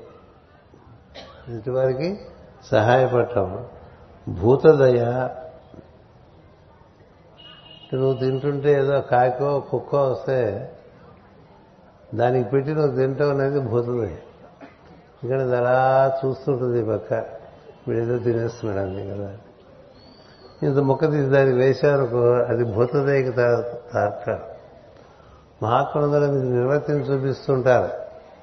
అంటే తన చుట్టూ ప్రాణులు వాటికి ఏమన్నా కష్టం వస్తే వెంటనే దానికి ఏదో రకమైన పరిష్కారం ఇచ్చి అది స్వస్థత దాన్ని కూరి కూర్చి కలిగేంత వరకు ప్రయత్నం చేస్తూ ఉంటారు. భూతదయ శుచిత్వము అంటే ఎప్పుడు శుచిగా ఉంటారు. వారి దగ్గర ఎలాంటి దుర్వాసనలు ఉండవు. ఒకటి. తర్వాత నిన్న వేసుకున్న బట్ట ఇవాళ వేసుకోవడం అలా ఉండదు. అంతేకాదు ప్రతిరోజు వాతావరణం బట్టి ఒకసారో రెండు సార్లు స్నానం చేయటం ఉంటుంది. మనం సమశీతోష్ణ స్థితిలో ఉన్నాం కాబట్టి మనందరికీ రెండు సార్లు స్నానం చేయమన్నారు. ఇతర దేశాల్లో ఒకసారి స్నానం చేస్తే చాలన్నారు కొన్ని కొన్ని దేశాల్లో ఎప్పుడో కానీ స్నానం చేయరు. తెలుసా? ఎందుకని నీళ్ళే వాళ్ళు అక్కడ. స్నానం ఏం చేస్తాడు అంచేత అలాంటి పరిస్థితుల చోట ఇది జరగదు సత్వం. ఇప్పుడు మనకి మధ్య ధర ఏదో మధ్యేషియా అంటాం కదా వాళ్ళందరూ జరక్కే ఇటు అటు వెళ్ళిపోయారు. నా కొండలో పడి ఉంటే నీళ్ళు ఉండవు ఆహారం ఉండదు పళ్ళు ఉండవు పలహారాలు ఉండవు ఏమి ఉండవు. అక్కడ ఏముంటారు? అందుకని అక్కడి నుంచి వచ్చేస్తూ ఉంటారు. మనం ఎవరిని రానివ్వం కదా. ఎవడు బాధలు వాడివి అందుచేత ఈ వాతావరణం సమశీతోష్ణ స్థితిలో జీవించేవారు ఉన్నారే వారికైనా వారికన్నా అదృష్టవంతులు ఎవ్వరు లేరని మనకి జ్వాలాకుల మహర్షి ఆయన రాసిన రచనలో ఇచ్చారు. ట్రాపిక్స్లో ఉండేటువంటి అదృష్టం అందరికీ ఉండదు. అందుచేత ఇలా కెనడా వెళ్ళిపోతావు ఇలా ఆస్ట్రేలియా వెళ్ళిపోతావు అంటే దేనికి డబ్బుల కోసమేగా? మిగతా సుఖాలు ఏం లేవుగా? డబ్బే సుఖంగా? ఏడు వెళితే ఉపయోగం? ఈ సంస్కారంలో కలగడం చాలా కష్టం. ఇవి డబ్బులతో కొనుక్కునేవి కాదు. అందుకని సమశీతోష్ణ స్థితి. అంటే మనకి కర్కాటక రేఖ మకర రేఖ మధ్య ఉండేటువంటి భూప్రాంతం. అక్కడికి వచ్చేటువంటి సూర్యకాంతి చాలా అద్భుతంగా ఉంటుంది అది మన భూమికి ఒక బెల్ట్ లాంటిది. కాంతి అంతా అక్కడికి వచ్చి అక్కడి నుంచి అటు ఉత్తరానికి దక్షిణ ధ్రువానికి ప్రసరిస్తూ ఉంటాయి. అందుకని వాళ్ళకి అతిగా చలి ఉంటుంది. అతిగా ఎండ ఉండదు కొంతకాలం. మనకు అలా ఉండదు. మనకి ప్రాతకాలము సాయంకాలం కూడా దాదాపు ఒక నలభై నిమిషాల లోపల సంవత్సరంలో అటు ఇటుగా అదే సమయం ఉంటుంది. బాగా ఉత్తరానికి వెళ్తే ఉత్తరాయణంలో రాత్రి పన్నెండైనా ఇంకా సూర్యుని కాంతి ఉంటుంది సంధ్య రాత్రి పన్నెండుకి వస్తుంది. అలాగే శీతాకాలంలో పొద్దున పన్నెండైనా సూర్యకాంతి రాదు. అంటే ఆ ప్రదేశాలన్నీ యోగానికి పనికొచ్చేవా పనికిరానివే? అంటే పనికిరావు అని చెప్పారు జ్వాలకుండా కొన్ని కొన్ని విషయాల్లో మొహమాట పడలేదు ఆయన ఉన్న విషయం ఉన్నట్టు చెప్పారు సత్వగుణం ఉన్న చోట ఈ లక్షణాలన్నీ సులభంగా మనం పొందడానికి అవకాశం ఉంటుంది. శుచిత్వము శుచిత్వం అంటే భౌతికంగా శుచిగా ఉంటాం. భాషాపరంగా శుచిగా ఉండటం. భావపరంగా శుచిగా ఉండటం. నీ పరిసరాలన్నీ శుచిగా ఉండేట్లు చూసుకోవటం. ఇవన్నీ సత్వగుణం ఉంటేనే ఉంటాయి. కొన్ని కొన్ని ఇళ్ళలోకి ప్రవేశిస్తే సింహద్వారం దగ్గర లోపలికి రాబోకన్నట్టుగా ఉంటాయి వాసన వాసన కదా? అంచేత ఇల్లు ఎలా ఉన్నది అనేది మన తిరుగడముల యొక్క సమ్మేళనం బట్టి తెలిసిపోతుంది. మన సామెత ఉంది ఇల్లు చూడు ఇల్లాలు చూడు అని. ఇల్లు చూస్తే ఇల్లాలని చూడక్క తెలిసిపోతుంది. అలాగే మన టేబుల్ చూస్తే ఆఫీస్లో మనం ఏమిటో తెలిసిపోతుంది. తెలిసేవాడికి వీడు ఏ గుణంతో బాధపడుతున్నాడు? ఇప్పుడు సత్వగుణంతో ప్రకాశిస్తున్నాడా? రజగుణంతోనూ తమో గుణంతోనూ? అలా తమో గుణం ఉందనుకుని ఇలా ఇటు పక్క ఫైల్స్ ఇటు పక్క ఫైల్స్ ఇక్కడ ఫైల్స్ అక్కడ ఫైల్స్ అన్ని పనులు లేటే కదా? రజగుణం ఉందనుకోండి అంతా స్పీడే తప్పులు. వీడి వల్ల తప్పులు వాడికి ఆలస్యం వల్ల తప్పులు వీడికి ఇలా జరిగిపోతుంటాయి. అందుకనే మరో మనుషు మాట చెప్పారు master consciousness does not make mistakes అని. మన నుంచి మిస్టేక్స్ అయిపోతుంది అనుకోండి. బాగా తప్పులు జరుగుతుంది అనుకోండి ఎక్కడ చాలా దూరంగా ఉంది మా మాస్టర్ కాన్షియస్నెస్ అని. అందుకని మనని మనం ఒక అప్రమత్తమైన స్థితిలో ఉంచుకుంటూ ఉండాలి. ఈ లక్ష ఈ ప్రజ్ఞలనే విరాట్ లోకములు లేక వైరాజములైన లోకములు లేక దేవయాన పదములు అని ఉపనిషత్తులు చెప్తున్నాయి. విరాట్ లోకమున్న విరాజమైనటువంటి లోకమున్న విరాజం విరజ అంటారు. ఎవరు గంగానదిని ఎందుచేతంటే పవిత్రమైనది దివ్యానుభూతులు ఇచ్చేటువంటిది విరజా నది గౌతమిగాగా అంటాడు దాసర భద్రాచల రామదాసు. అంటే గోదావరి కూడా అలాంటిదే అని చెప్పారని చెప్పారు. అంచేత ఎక్కడైతే ఈ విరాజ్ లోకములు విరాజ్ వైరాజములైన లోకములు అవి దేవయాన పదములు అంటే దివ్యత్వంలోకి ప్రవేశించడానికి సత్వగుణములు యొక్క లక్షణాలు ఏవైతే నీలో బాగా చోటు చేసుకుంటావో అప్పుడు నీకు అర్హత కలుగుతుంది. ఏది? నీలో ఉండేటువంటి దివ్య లోకాల్లోకి నువ్వు ఎదగటానికి. అంతేగాని ఏవో భ్రమలు భ్రాంతులు ఉండవు. మామూలుగా మనకు మెలకువలో ఒక విషయం ఎలా అనుభూతం అవుతుందో వెలుగు లోకాల్లో ఆ విధంగా స్పష్టమైనటువంటి అనుభూతులు ఉంటాయి. అందుచేత వాని వ్యక్తి వ్యతిరేక్తములైన గుణములు తమో గుణ ప్రేరకములే జరుగును. ఈ సత్వగుణానికి సరిగ్గా వ్యతిరేకంగా ఉంటుందండి తమోగుణం అందుకనే శ్రీకృష్ణుడు తమోగుణం కన్నా రజోగుణం నయం రజోగుణం కన్నా సత్వగుణం నయం అని చెప్తాడు. తమోగుణం గురించి చెప్తున్నాడు నారద మహర్షి. అపహరించుట అంటే ఎవరిదో వాడి యొక్క ధనము వాడి యొక్క వనరులో మనం కాజేసే ప్రయత్నం. ఈ భూమి మీద కథే ఉంది ఒకరినొకరు దోచుకోవటమేగా ఒకరినొకరు దోచుకోవటం ఒకరి మనుషుల్ని ఇంకోటి దోచుకోవటం ఇలా సాగిపోతూ ఉంటుంది కదా కదా అపహరించే బుద్ధి. అక్కడ ఏదైనా ఉందనుకోండి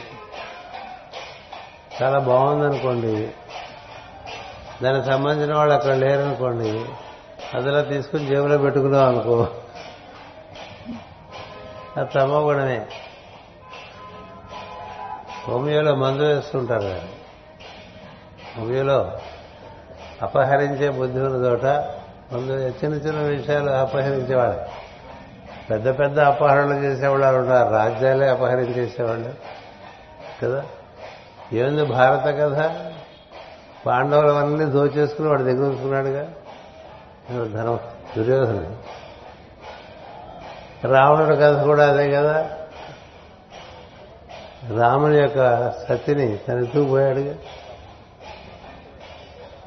అందుకని ఎదుటివారి మనుషుల్ని ఎదుటివారి యొక్క సంపదని నువ్వు అపహరించావనుకో తెలివిగా అపహరించినా బండగా అపహరించినా అపహరించడం అదే తమో గుణం. దాచుకొనుట ఇదొకటి. అట్లా దాచేస్తూ ఉంటారండి ఏం పని? దాచుకున్నది నీకు వినియోగం లేదు ప్రపంచానికి వినియోగం లేదు. బాగా నగలు కొనుక్కుని బ్యాంకు లాకర్లో పెడితే ఉపయోగం నువ్వు పెట్టుకోవట్లేదు. బ్యాంకు వాడుకోవట్లేదు కదా? బ్యాంకు వాడుకోకుండా ఉండడానికి కదా మనకు లాకర్ ఇస్తాడు ఏమైంది? ఆ బంగారం నిష్ప్రయోజనం అయిపోయింది అందరికీ. నీకు పనికిరాదు. వాడికి పనికిరాదు. ఏమిట్రా? ఎందుకట్లా అంటే ఉన్నది తృప్తి మానవులకు అంటాడు భారత్లో. ఉన్నది తృప్తి మానవులకు తిన్నది తృప్తి జంతువుకి అంటాడు పశువులు. పశువులకి ఎంత తింటే అంత తృప్తి అండి. మనుషులకి ఎంత ఉంటే అంత తృప్తి అంటే చూసుకుంటూ సంతోషపడిపోతున్నాడు. తీయడు వాడు. ఇది ఫిక్స్డ్ డిపాజిట్లు లిస్టులు ఉంటాయి. మ్యూచువల్ ఫండ్స్ లిస్టులు ఉంటాయి. ఆస్తులు దస్తావేజు లిస్టులు ఉంటాయి.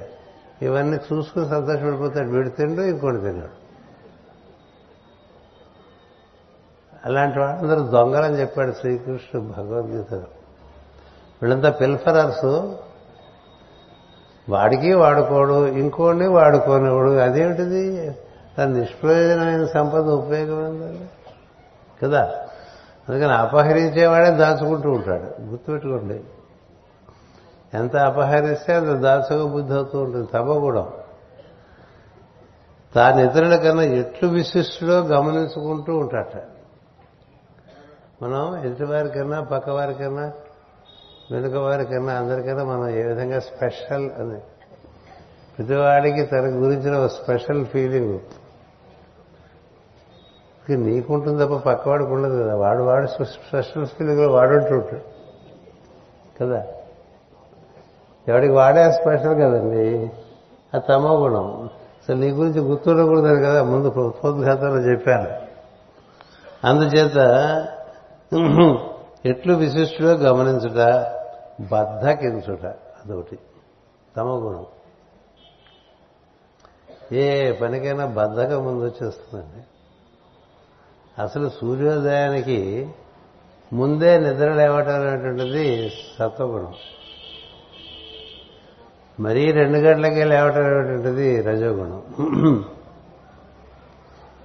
ఏడు గంటలు ఎనిమిది గంటలైనా లేవకపోవటం అనేది తమగుడు మా బంధువుకు ఆయన ఉండేవాడు ఆయన. ఆయనకి వాకింగ్ పిచ్చి ఉండేది. కానీ ఏడున్నర కల్లా మళ్ళీ బయలుదేరి బస్సు వచ్చేస్తుంది ఆఫీస్కి వెళ్ళిపోవాలి. అందుకని రోజు నాలుగింటికి లేచేసి గబగబా మొహం కడుక్కొని కొంత కాఫీ నోట్లో పోసుకుని బూట్లు వేసేసుకుని బయటికి వెళ్ళి గబ వాకింగ్ చేసి వచ్చేసాం. అది ఎలా తయారైందంటే ఒక రోజు తెల్లవారుసాం లేచి ఇంటి వాళ్ళు ఎవరిని లేపేవాడు కదా ఎందుకంటే వాళ్ళు డిస్టర్బెన్స్ అంతవరకు మంచి విషయం. అలా లేచేసి వెళ్ళిపోయాడు బూట్లు వేసుకుని బయటకు వెళ్ళి వాకింగ్ మొదలుపెట్టాడు ఆ వాకింగ్ చేస్తుంటే తెలిసింది అప్పుడే సెకండ్ షో వదిలేరు.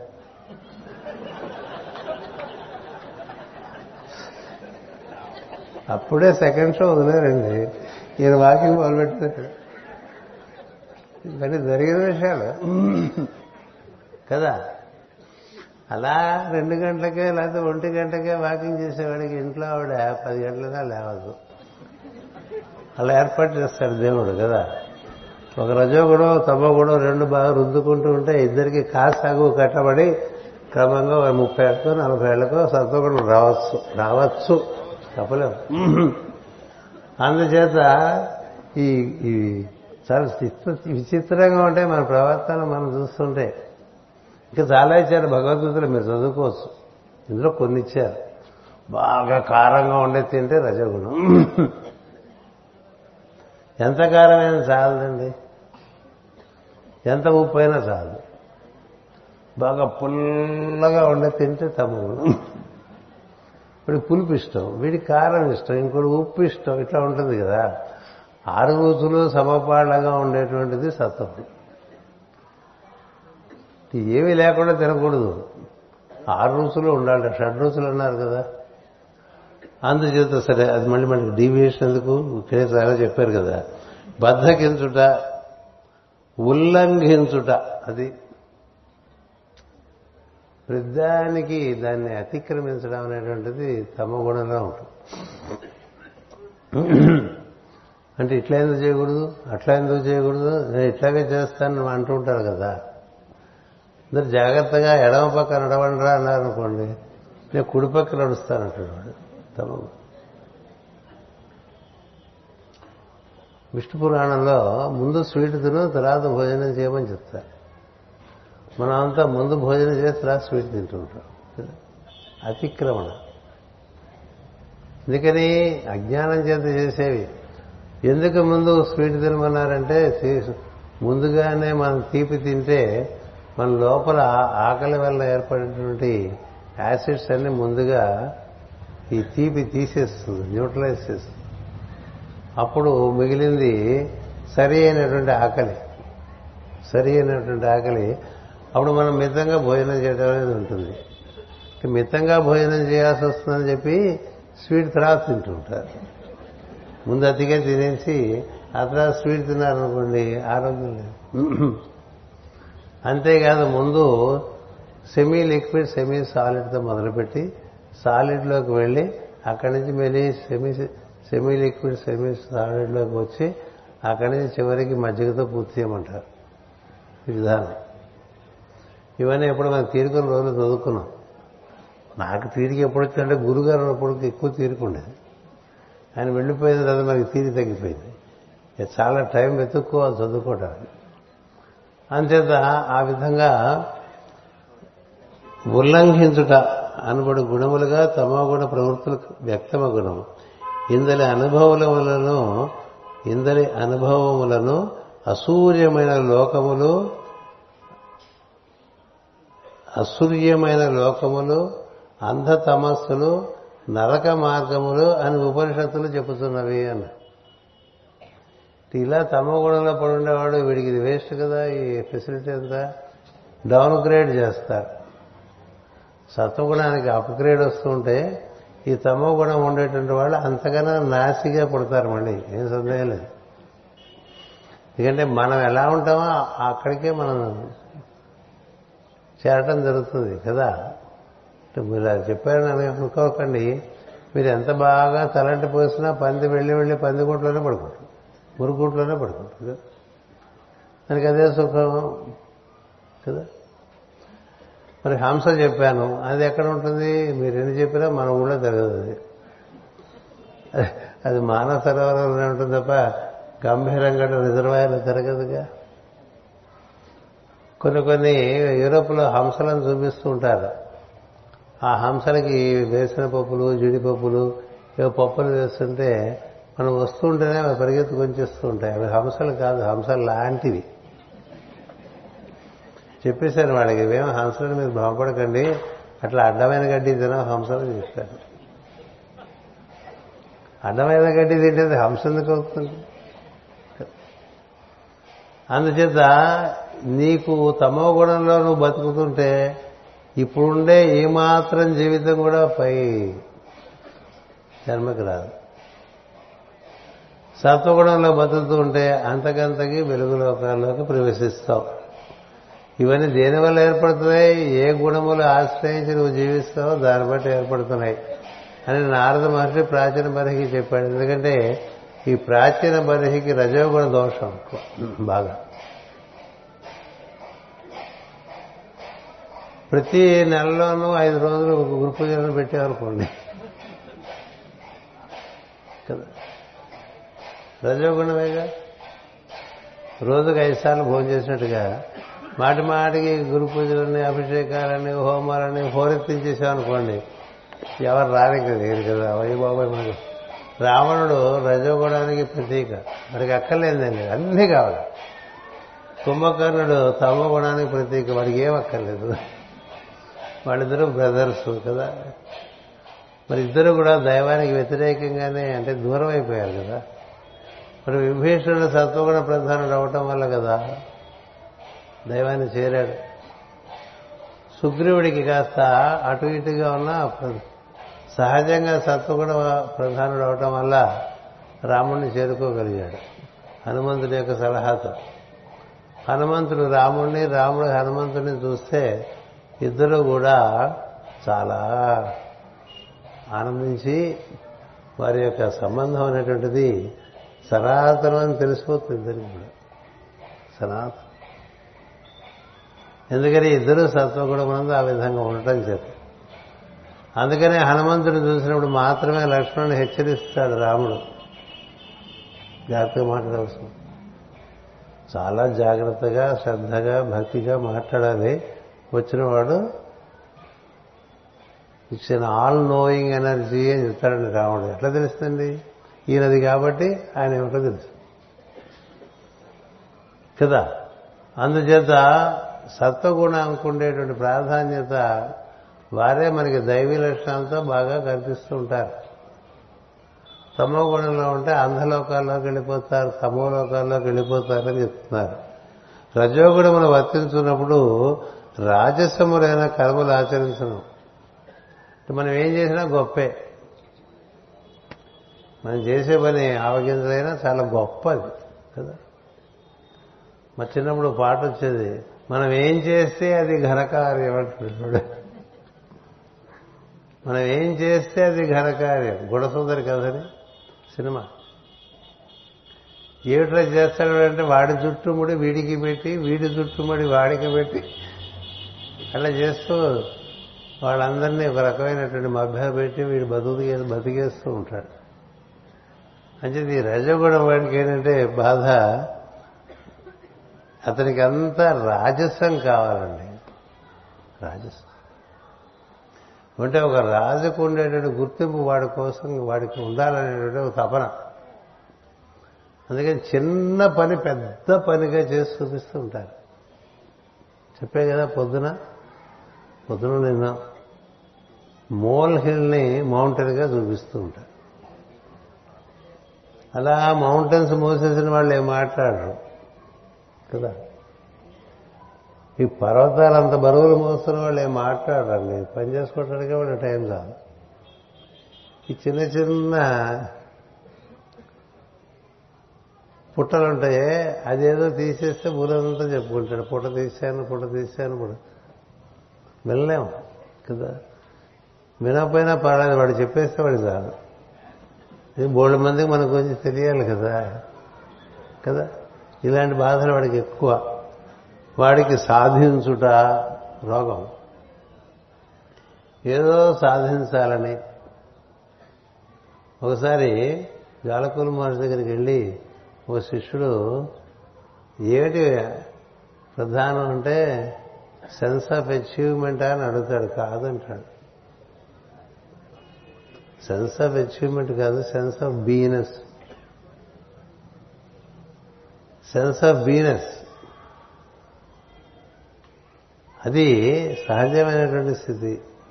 అలా ఉన్నవాడికి వాడి నుంచి జరగవలసినవన్నీ జరిగిపోతూ ఉంటాయి. మనమేదో చేద్దాం అనుకుంటే అది మన యొక్క ప్రజ్ఞా పాఠములకు పరిమితమైపోతూ ఉంటుంది మనం తటస్థంగా ఉంటే మన నుంచి దైవమే పనిచేసుకుంటాడు. అది సులువు. దైవ కార్యం దైవమే చేసుకుంటాడు అనేది మీరు కనుక గొట్టలాగా ఉండిపోతే మీడియం అంటే గొట్టమే. గొట్టం. కదా? If you are a medium the master functions through you కదా? నువ్వు మీడియంగా ఉండాలంటే నువ్వు సత్వగుణంగా ఉండాలి. ఉంటే నీ నుంచి సత్తాతీతులని తత్వము చక్కగా ప్రపంచానికి కావాల్సినవన్నీ చేసేసుకుంటూ ఉంటుంది. నువ్వు కూడా చూస్తూ ఉండొచ్చు. తన నుంచి జరుగుతుంటే తను చూస్తూ ఉండడంలో ఉండే సౌలభ్యం ఆ వైభవం అది వేరు. బాగా శ్రమపడి ఏదో చేశామనే ఫీలింగ్లో బతికేవాడికి సుఖం ఉండదు. అందుచేత సాధించుట జయించుట అందరినీ జయించాలని ఒక కండూతి ఉంటుంది. కండూతి అంటే దురద. కదా బాగా దురదగా ఉంటుంది. ఆ దురద వల్ల ఏదో చేశారని తపన. అందుచేత సాధించుట జయించుట ప్రకాశించుటకై ప్రయత్నించుట. తను చాలా జ్ఞానం కలిగిన వాడని తనకి చాలా విజులొచ్చని అసలు అన్నీ వచ్చినవాడు ఏం మాట్లాడు కదా. అన్నీ ఉన్న ఆకు అణిగి మణిగి పడి ఉంటుంది కదా.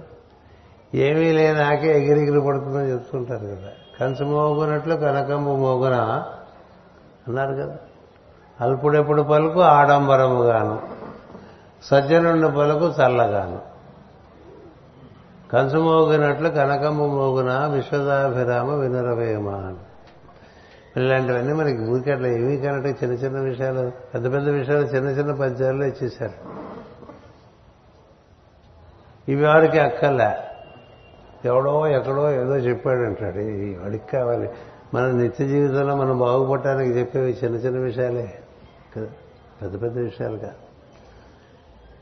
అందుచేత ఇతరులను మించుట పేరు పొందవలని తాపత్రయపడుట ప్రచారము మొదలగు వాని ఆపేక్ష కలిగి ఉండుట సాహసము ముఖ్య ధర్మములుగా ఉన్నది. ఇవన్నీ రజోగుణం యొక్క పరిస్థితులు అనమాట పరిస్థితిని అనుసరించి ప్రవర్తించడం కాక తనకు మించిన కర్మాచరణకు సిద్ధపడుట. అదొకటి. మనమేంటి ఈ పని మనం చేయవలసిందేనా? మనం చేయగలిగిందేనా ఆలోచించకుండా ముందు దూకేయటం అందులోకి. ఆ తర్వాత గిలగిలగిలగిలగిల కదా. అందుచేత పరిస్థితులను అనుసరించి ప్రవర్తించడం కాక తనకు మించిన కర్మాచరణకు సిద్ధపడుట. చిక్కులు ఇబ్బందులు పడి కష్టములు దుఃఖములు అనుభవించుట. సుఖాలున్న ప్రాణాన్ని కష్టపెట్టుకుంటాడండి. ఏం చేద్దాం? Over action. Hyper active fellow. ఆ హైపర్ యాక్షన్ వల్ల ఏవేవో రకరకాలుగా మేనేజ్ చేసుకుంటూ బతుకుతూ ఉంటాడు. ఇంకను తమో గుణం హెచ్చుగా వర్తించినప్పుడు తామసములైన కర్మలు ఆచరించను అంటే కోరుట ఈర్ష్యపడుట ప్రతీకారము దుఃఖము తనకు లేని వానికి బాధపడుట వ్యామోహము మమకారము ఇతరులు తన మాట వినవలనని అనుభవ భావించుట పట్టుదల అను అనే మనోధర్మాలు పీడిస్తూ ఉండేవాడు మరి మనకి అపరిచితమైన విషయాలు కావు కదా. బాగా పరిచయమైన విషయాలే కదా. ఏది? ఒక్కసారి చదివేసారి వివరించానండి. కోరుట. పుట్టలు పుట్టలుగా కోరికలు. కర్తవ్యాలు కాదు కోరికలు. రెండోది ఈర్ష్యపడుట. ఇదొకటి శ్రీకృష్ణుడు చెప్తాడు ఈర్షలైన వాడు ఒక ఫిఫ్టీ పర్సెంట్ సక్సెస్ అని కదా? శ్రద్ధావాన్ అనసూయవాన్ అంటాడు. శ్రద్ధ ఉండే అసూయ లేకపోతే బతికిపోయేవరా? అప్పుడు నీకు యోగం అమ్ముతుంది నేనేమిటో అర్థమవుతుంది. బాగా ఈర్షపడుతున్నావు అనుకో లాభం శ్రద్ధ లేదనుకో అసలు లాభం అంచేత ఈ అసూయ పడటం అనేటువంటిది సర్వసామాన్యమైన విషయం. ప్రతీకారము అది. అంటే తనకి జరిగినటువంటి తనకి అపకారం జరిగిందని మళ్ళీ వాడికి కూడా మనం అపకారం చేసేంత వరకు నిద్రపోకుండా ఉండేవాడు ప్రతీకార బుద్ధి. అటుపైన దుఃఖము ఎప్పుడు ఏడుస్తూ ఉంటాడు. దేనికో దానికి ఏడు కోరికుంది కదా అది తీరదు కదా అందుకని ఏడుస్తూ ఉంటాడు. తనకు లేని వానికి బాధపడడు ఇదో గోల అది లేదే ఇది లేదే అని బాధపడేవాళ్ళు చాలామంది ఉంటారు కదా. ఉన్నదాన్ని సంతోషించు. ఉన్నదాన్ని సంతోషించకుండా లేని దానికి ఏడుస్తుంటే ఉన్నవి కూడా పోతూ ఉంటాయి. కదా? అందుకని ఉన్నదానికి సంతోషించు లేని దానికి ఎందుకు నా బాగా గుర్తు మాస్టర్ గారికి యాభై సంవత్సరం మేము పెద్ద ఉత్సవం చేశాం. ఫిఫ్టీ ఇయర్స్ మాస్టర్ గారికి వచ్చినప్పుడు. ఆయన ఉపన్యాసం మాట్లాడుతూ చాలామంది ఆ వేదిక మీద మాట్లాడారు పెద్ద పెద్ద వాళ్ళందరూ. అప్పుడే మాస్టర్ గారికి యాభై ఏళ్ళు వచ్చేసినాయి వచ్చినప్పుడే మాస్టర్ గారికి యాభై ఏళ్ళు వచ్చేసినాయి. అంటే మాస్టర్ గారు ఉపన్యాసంలో చివరికి మాట్లాడుతూ ఒక గ్లాసులో సగం నీళ్ళు ఉన్నాయనుకోండి మిగతా సగం నీళ్ళు లేవే అని బాధపడటం ఒక పద్ధతి సగం నీళ్ళు ఉన్నాయని సంతోషించడం ఒక పద్ధతి. కదా? ఉన్నది చూడు. సగం నీళ్ళు ఉన్నాయిగా కదా? అంటే యాభై ఏళ్ళు బతికాం కదా అనేది ఆనందించకుండా ఏమిటో అప్పుడే యాభై వచ్చేసింది అప్పుడే అరవై వచ్చేసింది అప్పుడే డెబ్బై వచ్చేసింది ఏడ్చేవాడు ఉంటారు కదా? అదెందుకు? ఇంతకాలం బతికా? అదొకటి. బతికి ఏం చేసావు? రెండు. ఆ రెండో ప్రశ్నకి అసలు సమాధానం కదా? కాకిలా కలకాలం బతకటం కన్నా హంసలాగా పది రోజులు బతికితే చాలదా అని చెప్పారు ఎవరు. అందుచేత ఈ లేని దానికి బాధపడి కొంతమంది నాకు ఆరోగ్యం లేదు కదా నాకు ఆరోగ్యం లేదు కదా అని ఏడుస్తాడు. ఏదో కొంత ఉందిగా? కొంత ఉంది కొంత ఉంది కదా. ఈ ఉన్నదాన్ని సంతోషించేవాడు అదృష్టవంతుడండి. లేని దాని గురించి ఆలోచించేవాడు ఎప్పుడు ఏడుస్తున్నాడు. ఏది ఉందో అది చూసి సంతోషించడం అంటే సత్వగుణం. ఏం లేదో దాని గురించి ఎప్పుడు బాధపడటం రజోగుణం అని చెప్తున్నారు ఇక్కడ. రజోగుణం. వ్యామోహం ఒకటి చాలా ఎక్కువ. రజోగుణానికి చాలా వ్యామోహం. అన్నీ మనకే కావాలి. అందరూ మన చుట్టూ తిరగాలి. ఇలాంటివన్నీ బోల్డ్ వ్యామోహాలు ఉంటాయి. మనం చాలా గొప్పవాళ్ళని అందరూ గుర్తించాలి. గుర్తించాలి. మనసు గారిని ఏడో చాలామంది ఈ విధంగా సంఘంలో పేరు ప్రతిష్ట తెచ్చుకున్నారు కదా మాస్టర్ గారు? మీ దగ్గర ఉండేటువంటి విద్యలకి మీరు ఎంతటి వారు మరి? అంటే అన్నది ప్రపంచం గుర్తిస్తే అంత గుర్తించకపోతే అంత గుడ్డి కన్నా తెరిస్తే ఏమిటి మూస్తే ఏమిటి గుడ్డివాళ్ళే కదా అందరూ? ఈ గుడ్డివాళ్ళకి మనం వాడు కన్ను తెరిచి చూసినా కన్ను మూసుకున్న తేడా ఏముంది గుడ్డి ప్రపంచం అనేది? వీళ్ళకి ఏదో మనం గుడ్డివాళ్ళకి కుంటి వాళ్ళకి చేయడానికి వచ్చింది తప్ప వీళ్ళందరూ మన పొగడాలనుకుంటే అంతకన్నా మూర్ఖత్వం ఉండదు. మనకి మనం కొంతమందికి జవాబుదారీ. వాళ్ళ దృష్టిలో మనం ఎలా ఉన్నామో చూసుకోవాలి. అంతేత ఆయన ఎప్పుడు ఈ పేరు ప్రతిష్ట వీటి మీద వ్యామోహం ఏం లేదు. దేని మీద వ్యామోహం లేదు. దేని మీద మమకారం లేదు. నెక్స్ట్ దగ్గర వ్యామోహము మమకారం. మనకు ఇల్లు ఉండాలని కానీ మనకు కొంత బ్యాంక్ బ్యాలెన్స్ ఉండాలని కానీ ఎప్పుడు అనుకోలే ఆయన. కదా? ఉండాలంటావా అని పైగా. ఉండాలంటావా? పిల్లల విషయంలో కూడా అలాగే ఉండాలి ఆయన. అశ్రద్ధ అశ్రద్ధ అశ్రద్ధ చేసేవారు కాదు కానీ నా కొడుకు ఇంతవాడైతే బాగుంటుంది అంతవాడైతే బాగుంటుంది అని ఉండేది కదా. మా పిల్లవాడు ఐఏఎస్ అవ్వాలి మా పిల్లవాడు ఎంఎస్ చదువుకుని అమెరికా వెళ్ళాలి మా పిల్లవాడు డాక్టర్ అవ్వాలి మా పిల్లవాడు ఇది అవ్వాలి అది అవ్వాలి అని. వాడు ఏం తెచ్చుకుంటే అది అవుతాడని చెప్పేవారు వాడు ఏం తెచ్చుకుంటే అది అవుతాడు మన వాడిని పోషించడం కొంతవారం కొంతకాలం వరకు మన బాధ్యత. అంతేకాదు ఇంకోసారి ఇంకో మాట చెప్పారు.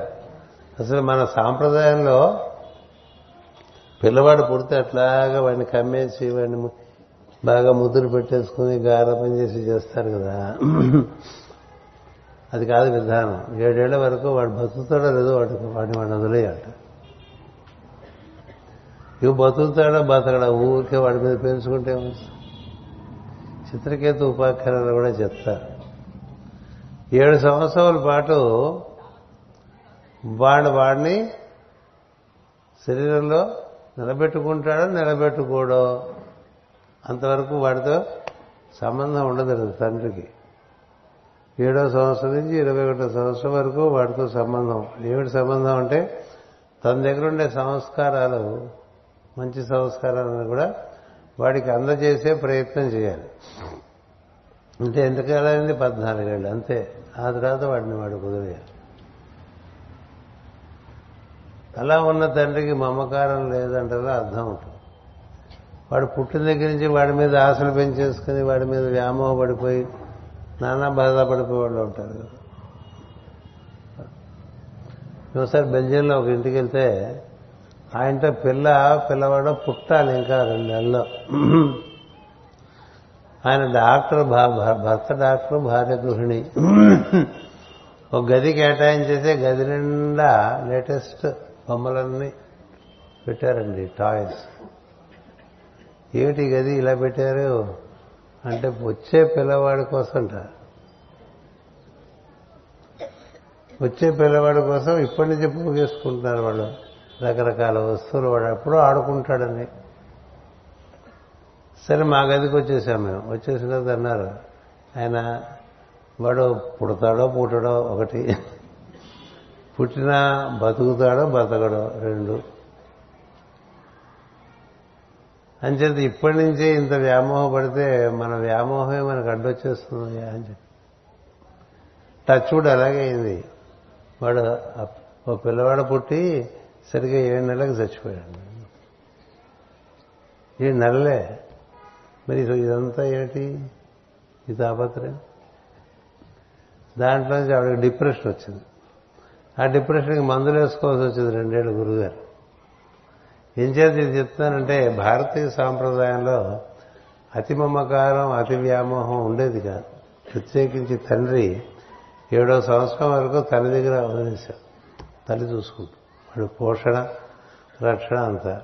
ఏడో సంవత్సరం నుంచి ఇరవై ఒకటో సంవత్సరం వరకు తను నేర్పవలసిన విషయాలనే వాడికి నేర్పేయాలి. ఆ తర్వాత వాడిని స్వతంత్రంగా నన్ను నీకేం వస్తే అలా జీవించరా అని చెప్ప. అది మనకి విధానం. అంతేగాని వాడికి నలభై ఏళ్ళు వచ్చినా వాడి చుట్టూ మనం తిరుగుతూ వాడికి ఇంకా సలహాలు ఇస్తూ వాడికి మార్గం చూపించే ప్రయత్నంలో ఉన్నాం అనుకోండి అది మహావ్యామోహం. మమకారం అది ఎక్కువగా ఈ రోజుల్లో ఉంటుంది అందరికీ కదా. అందరికీ అదే. అందుచేత ఇతరులు తన మాట వినని బాగా గట్టిగా ఉంటుందండి. ఎవరన్నా మన మాట వినకపోతే మన కోపం వస్తుంది పట్టుదల అనేటువంటి మనోధర్మములు పీడించును అని రాశారు ఇక్కడ. ఇవన్నీ పీడలే కదండి. అంటే రజోగుణం పీడలేమిటి తమోగుణం పీడలేమిటి సత్వగుణం యొక్క సౌకర్యం ఏమిటి? అనేటువంటిది ఒక్క వచనంలో పోతున్న మాసుడు తెలియపరుస్తున్నాడు. ఇంకా ఒక ఇరవై లైన్లు ఉంది. చదువుకుందాం. మనకు చాలా తీరిగ్గా ఉంది కదా. అందుచేత తీరిగ్గా ఉండటం అంటే ఏంటంటే ఇది ఇప్పుడు ఇప్పుడే అయ్యే విషయం కాదు భాగవతం. అని చెప్పుకుంటూ ఉంటామే జీవితం తుది శ్వాస వరకు చెప్పుకున్నా ఇంకా మిగిలిపోతుంది. అందుచేత ఇదేదో అయిపోవాలి సబ్జెక్ట్ అనేది ఏం లేదు. అందువల్ల మనకి ఉన్న విషయాన్ని బాగా దాన్ని పిండుకుని చూడండి చెరుగ్గడ నవ్విన కొద్దీ అందులో చూస్తూనే ఉంటుంది కదా. అలా నవ్వులుకుంటూ ఉంటామే. ఈ త్రిగుణముల కలయికలలో ఏది ఎక్కువ భాషించునో దానిని బట్టి పురుషుడిగానో స్త్రీగానో పుట్టుంటండి. అదొకటి. తమస్సు హెచ్చుగా ఉన్నప్పుడు ద్రవ్యములు అచేతనములైన పదార్థములుగా భాషించను. మనకి వస్తువుల్లో దైవం ఉన్నాడనే భావన ఉండదు. కదా? అలా ఉండదు ప్రహ్లాదుడికి. అలా ఉండదు అంబరీషుడికి. అలా ఉండదు జ్ఞానికి. పెద్ద అంటూనే దైవం. అందుకని దాన్ని వినియోగించే విధానంలో చాలా భక్తి చాలా శ్రద్ధ. ఇప్పుడు జేబులో పెరిగిందనుకోండి దాని ఎందుకు శ్రద్ధ? ఇట్లా కళ్ళకు జోడు ఉందనుకోండి దాని ఎందు శ్రద్ధ. ఇలా మన చేతిలోకి ఏమైనా వచ్చిందనుకోండి దాని ఎందు శ్రద్ధ. దేన్నైనా వాడుకోవటంలో దాని ఎందు శ్రద్ధ. ఎందుచేత అవన్నీ సచేతనములే శాసనా నశనే అభి అని చెప్పి మనకి పురుష సూక్తంలో చెప్తుంది. అచేతనంగా కనబడేవి సచేతనంగా తయారవుతాయి సచేతనంగా కనబడేవి అచేతనంగా తయారైపోతుంటాయి. అంచేత అన్నిట్లోనూ ఉండే చైతన్యాన్ని దర్శనం చేయడం అనేటువంటిది చాలా ప్రధానమైన విషయం. అది తమస్సు హెచ్చుగా ఉన్నప్పుడు అట్లా కనిపించదుట. తమస్సు హెచ్చుగా అంటే మామూలుగా సచేతనాల్లో కూడా ఏం కనిపిస్తుంది? అందుచేత పదార్థములుగా మాత్రమే భాషించను. సత్వగుణము ప్రాధాన్యం వహించినప్పుడు దేవతా లక్షణ సంపత్తితో జీవించను. అరటి అందు దర్శనం అవుతూ ఉంటుందండి సత్వగుణం అన్నిటి ఎందు దర్శనం అవుతూ ఉంటుంది సత్వగుణం ఉన్నప్పుడు. తమో గుణము ప్రధానమైనప్పుడు జంతువుగా జీవించరు అంటే మానవుడుగానే కనిపిస్తాడు కానీ లక్షణాలని జంతు లక్షణాలు ఉంటాయి. నువ్వు మనిషే పశువుగా నువ్వు అడుగుతూ ఉంటావు కదా. నువ్వు మనిషివే పశువుగా అని అడుగుతుండవు కొంతమంది. ఎందుకని జంతు లక్షణాలు ఎక్కువ ఉంటే తింటాం పడుకోవటం కదా. తిరగటం. తినటం తిరగటం పడుకోవటం మూడు తెలుసు అనుకోండి మనకి.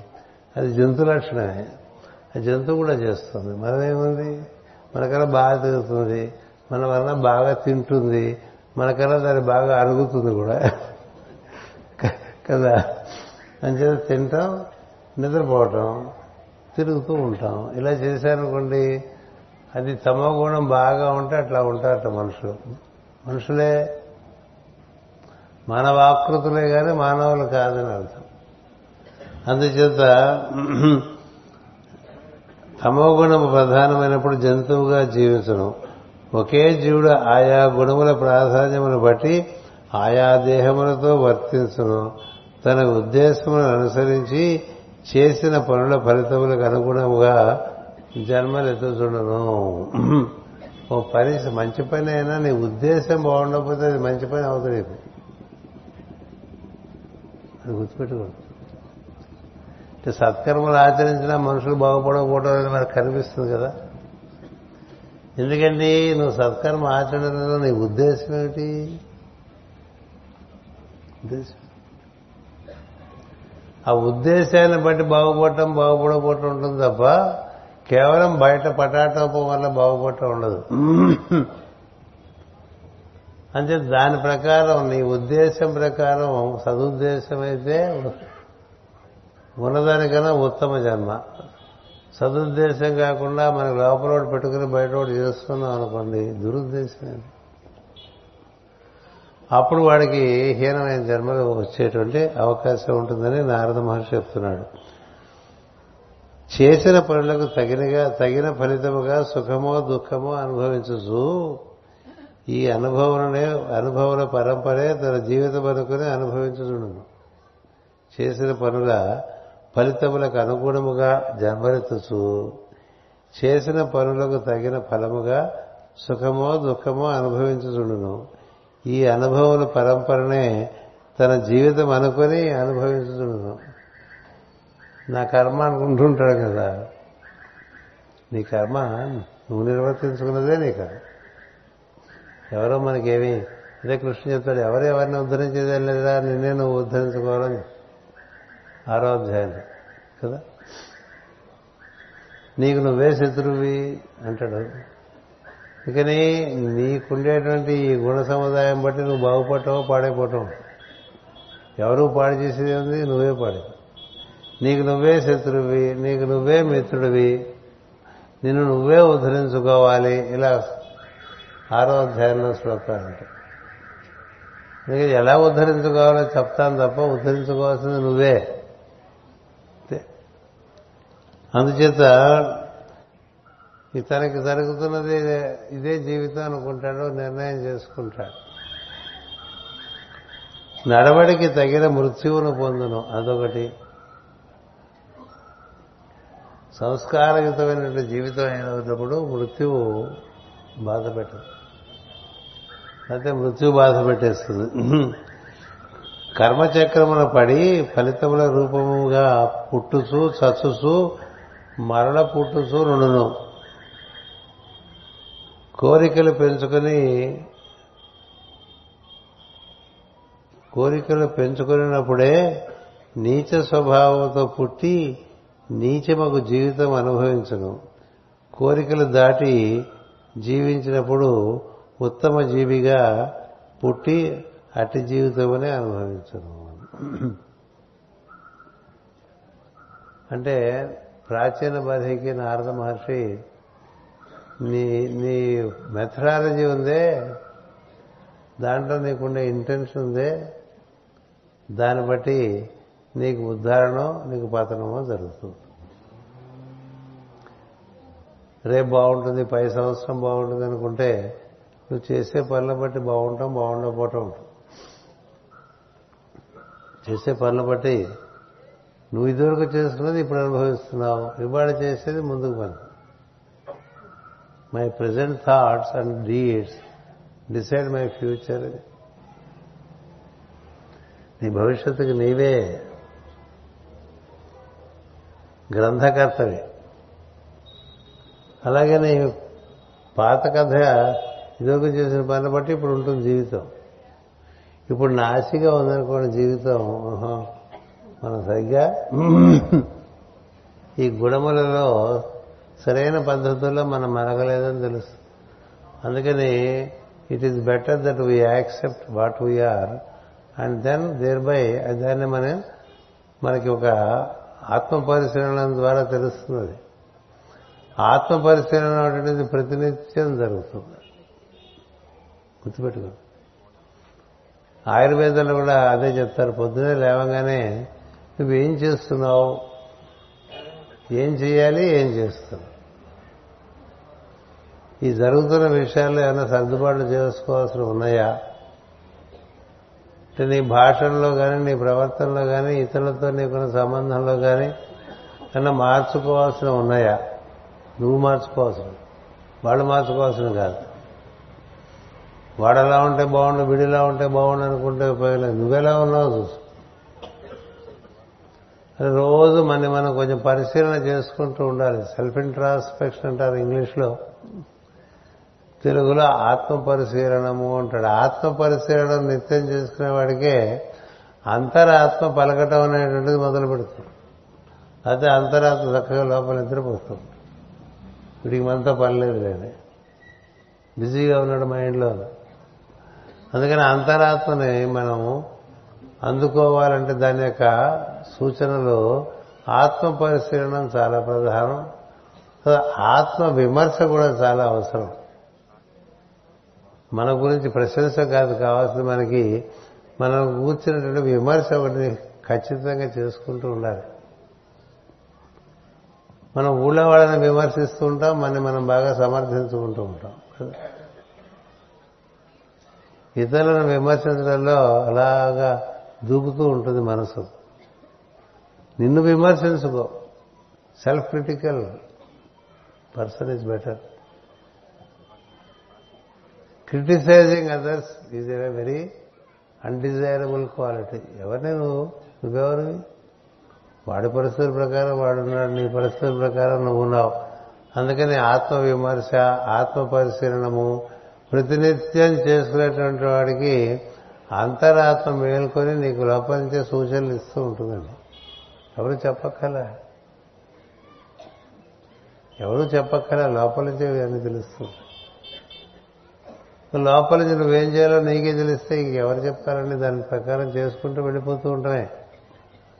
మరి ఇలాంటివన్నీ మనకి కావాలంటే మన మన గుణాలు ఎలా ఉన్నాయో చూసుకోవాలి ఈ మూడు గుణాలు. ఎందుకంటే ప్రతిరోజు లేవంగానే ఈ త్రిభుజంలోంచి మనం బయటకు వస్తాం.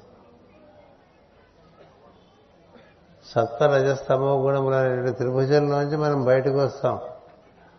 అంచేత ఈ బయటకు వచ్చేప్పుడు దాన్ని మళ్ళీ తిరిగి వెళ్ళాలన్నా దాంట్లోంచే వెళ్ళాలి. ఆ త్రిభుజంగా ఉండేటువంటి తలుపులోంచి.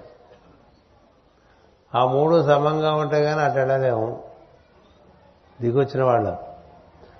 ఆ మూడిట్లో ఒక చక్కని సమన్వయం ఏర్పడితేనే ఈ త్రిగుణాత్మక జీవుడు త్రిగుణాతీతుడైన తత్వంలోకి ప్రవేశించలేడు. ఇది ఈ రోజున మనకి నారద మహర్షి ప్రాచీన భరికి చెప్తున్నట్లుగా మనందరికీ చెప్తున్నాడు. కుక్క ఆకలితో బాధపడుతూ ఇంటింటికి పోయి అన్నమునకై వెతకను ఒక చోట కర్ర దెబ్బలు తిరును ఒక చోట అన్నము దగిలించుకొని పోయి తిరును అట్లే కోరికలు ఆకలిచే పీడింపబడు కోరికలనే ఆకలిచే ప్రేమించబడు జీవుడు తన పూర్వకర్మను అనుసరించి అవమానములను సౌఖ్యములను కలగలుపుగా పొందుతుండను అవమానములను సౌఖ్యములను కలగలుపుగా పొందుతూ నుండును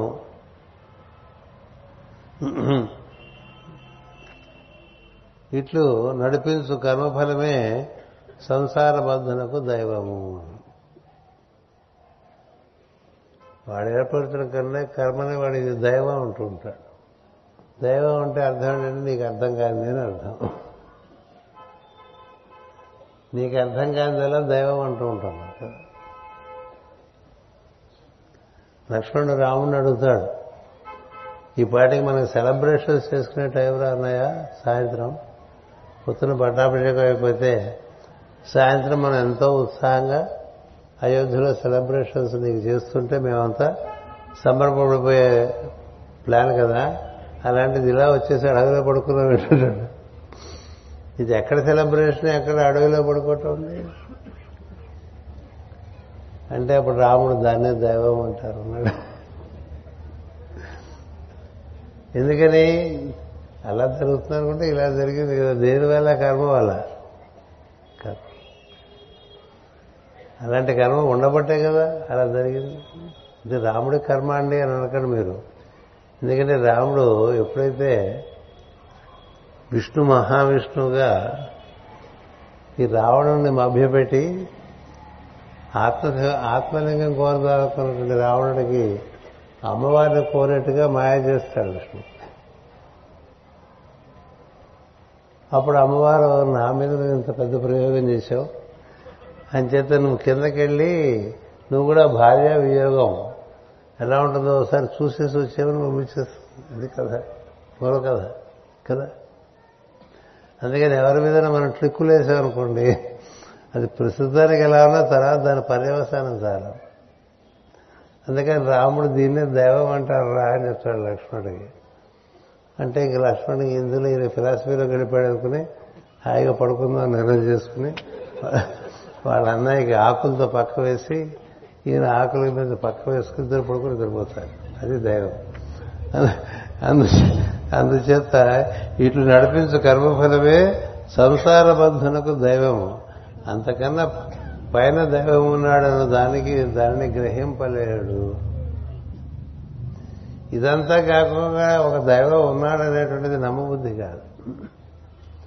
ఎందుకని తన ఆలోచనలే తన లొంగలు చుట్టేసి తను తిప్పేస్తుంది అనుకోండి ఇంకా వాడికి ఇప్పుడు దైవం గురించి ఆలోచించే తీరిక ఉండదు ఓపిక ఉండదు అనుకునేటువంటి బుద్ధి ఉండదు. అంచేది నువ్వు అలా అయిపోయావు ప్రాచీన బర్హి అని చెప్పాను ఆయన పేరు బర్హి. అంచేత ఆ రాజుగారు మాటి మాటికి లేచి దగ్గర నుంచి అట్లా తూర్పుకి గర్భపరి చేసి యజ్ఞాలు చేసేస్తూ ఉంటాడు. రాజ రాజుగారు రాజ్యం పరిపాలించాల్సింది. ఒకటి వదిలేసి ఇలాగ మాటి మాటికి పూజ చేస్తుంటే ఏమో అది కూడా రొటీన్ అయిపోతుంది. రొటీన్. అది కాదు నువ్వు చేయాల్సింది ఈ రొటీన్లో పడిపోయావు నువ్వు రొటీన్ మైండ్ వచ్చేసింది నీకు. ఈ రొటీన్ మైండ్ ఎట్లాగే తిరుగుతూ ఉంటావు అంతే కదా? అందువల్ల నీకు జ్ఞానం కావాలనే ఉద్దేశంతో ఇతడికి నారదుడు వచ్చి ఈ జ్ఞానబోధ చేస్తున్నాడు. అందులో భాగంగా పురంజనోపాఖ్యానము విదర్భరాజపుత్రిక కథ ఆ రెండు అయిపోయిన తర్వాత అందులో నుంచి ఈ విజ్ఞాతుడైనటువంటి వాడు జీవుడితో ఏ విధంగా కలిసి ఉంటాడు ఈ జీవుడు ఆ విజ్ఞాతుని ఎలా మర్చిపోతాడు మర్చిపోవడం వల్ల ఎలా తిప్పలు పడతాడు మళ్ళీ అతడు గుర్తు వస్తే ఏ విధంగా బాగుపడతాడు అటువంటి విషయాలు చెప్పి అటుపైన క్రమంగా ఈ గుణముల యొక్క స్వరూప స్వభావాలు ఆవిష్కరిస్తున్నాడు ప్రస్తుతం. ఇంకా ముందేం చేస్తాడో? రేపు పొద్దున చదువుకుందాం. స్వస్తి ప్రజాభ్య పరిపాలయంతాం. న్యాయేన మార్గేణ మహిం మహిషా. గోబ్రాహ్మణేభ్య శుభమస్తం లోకా సమస్త సుఖినో భవంతు. లోకా సమస్త సుఖినో భవంతు. లోకా సమస్త సుఖినో భవంతు. ఓం శాంతి శాంతి శాంతి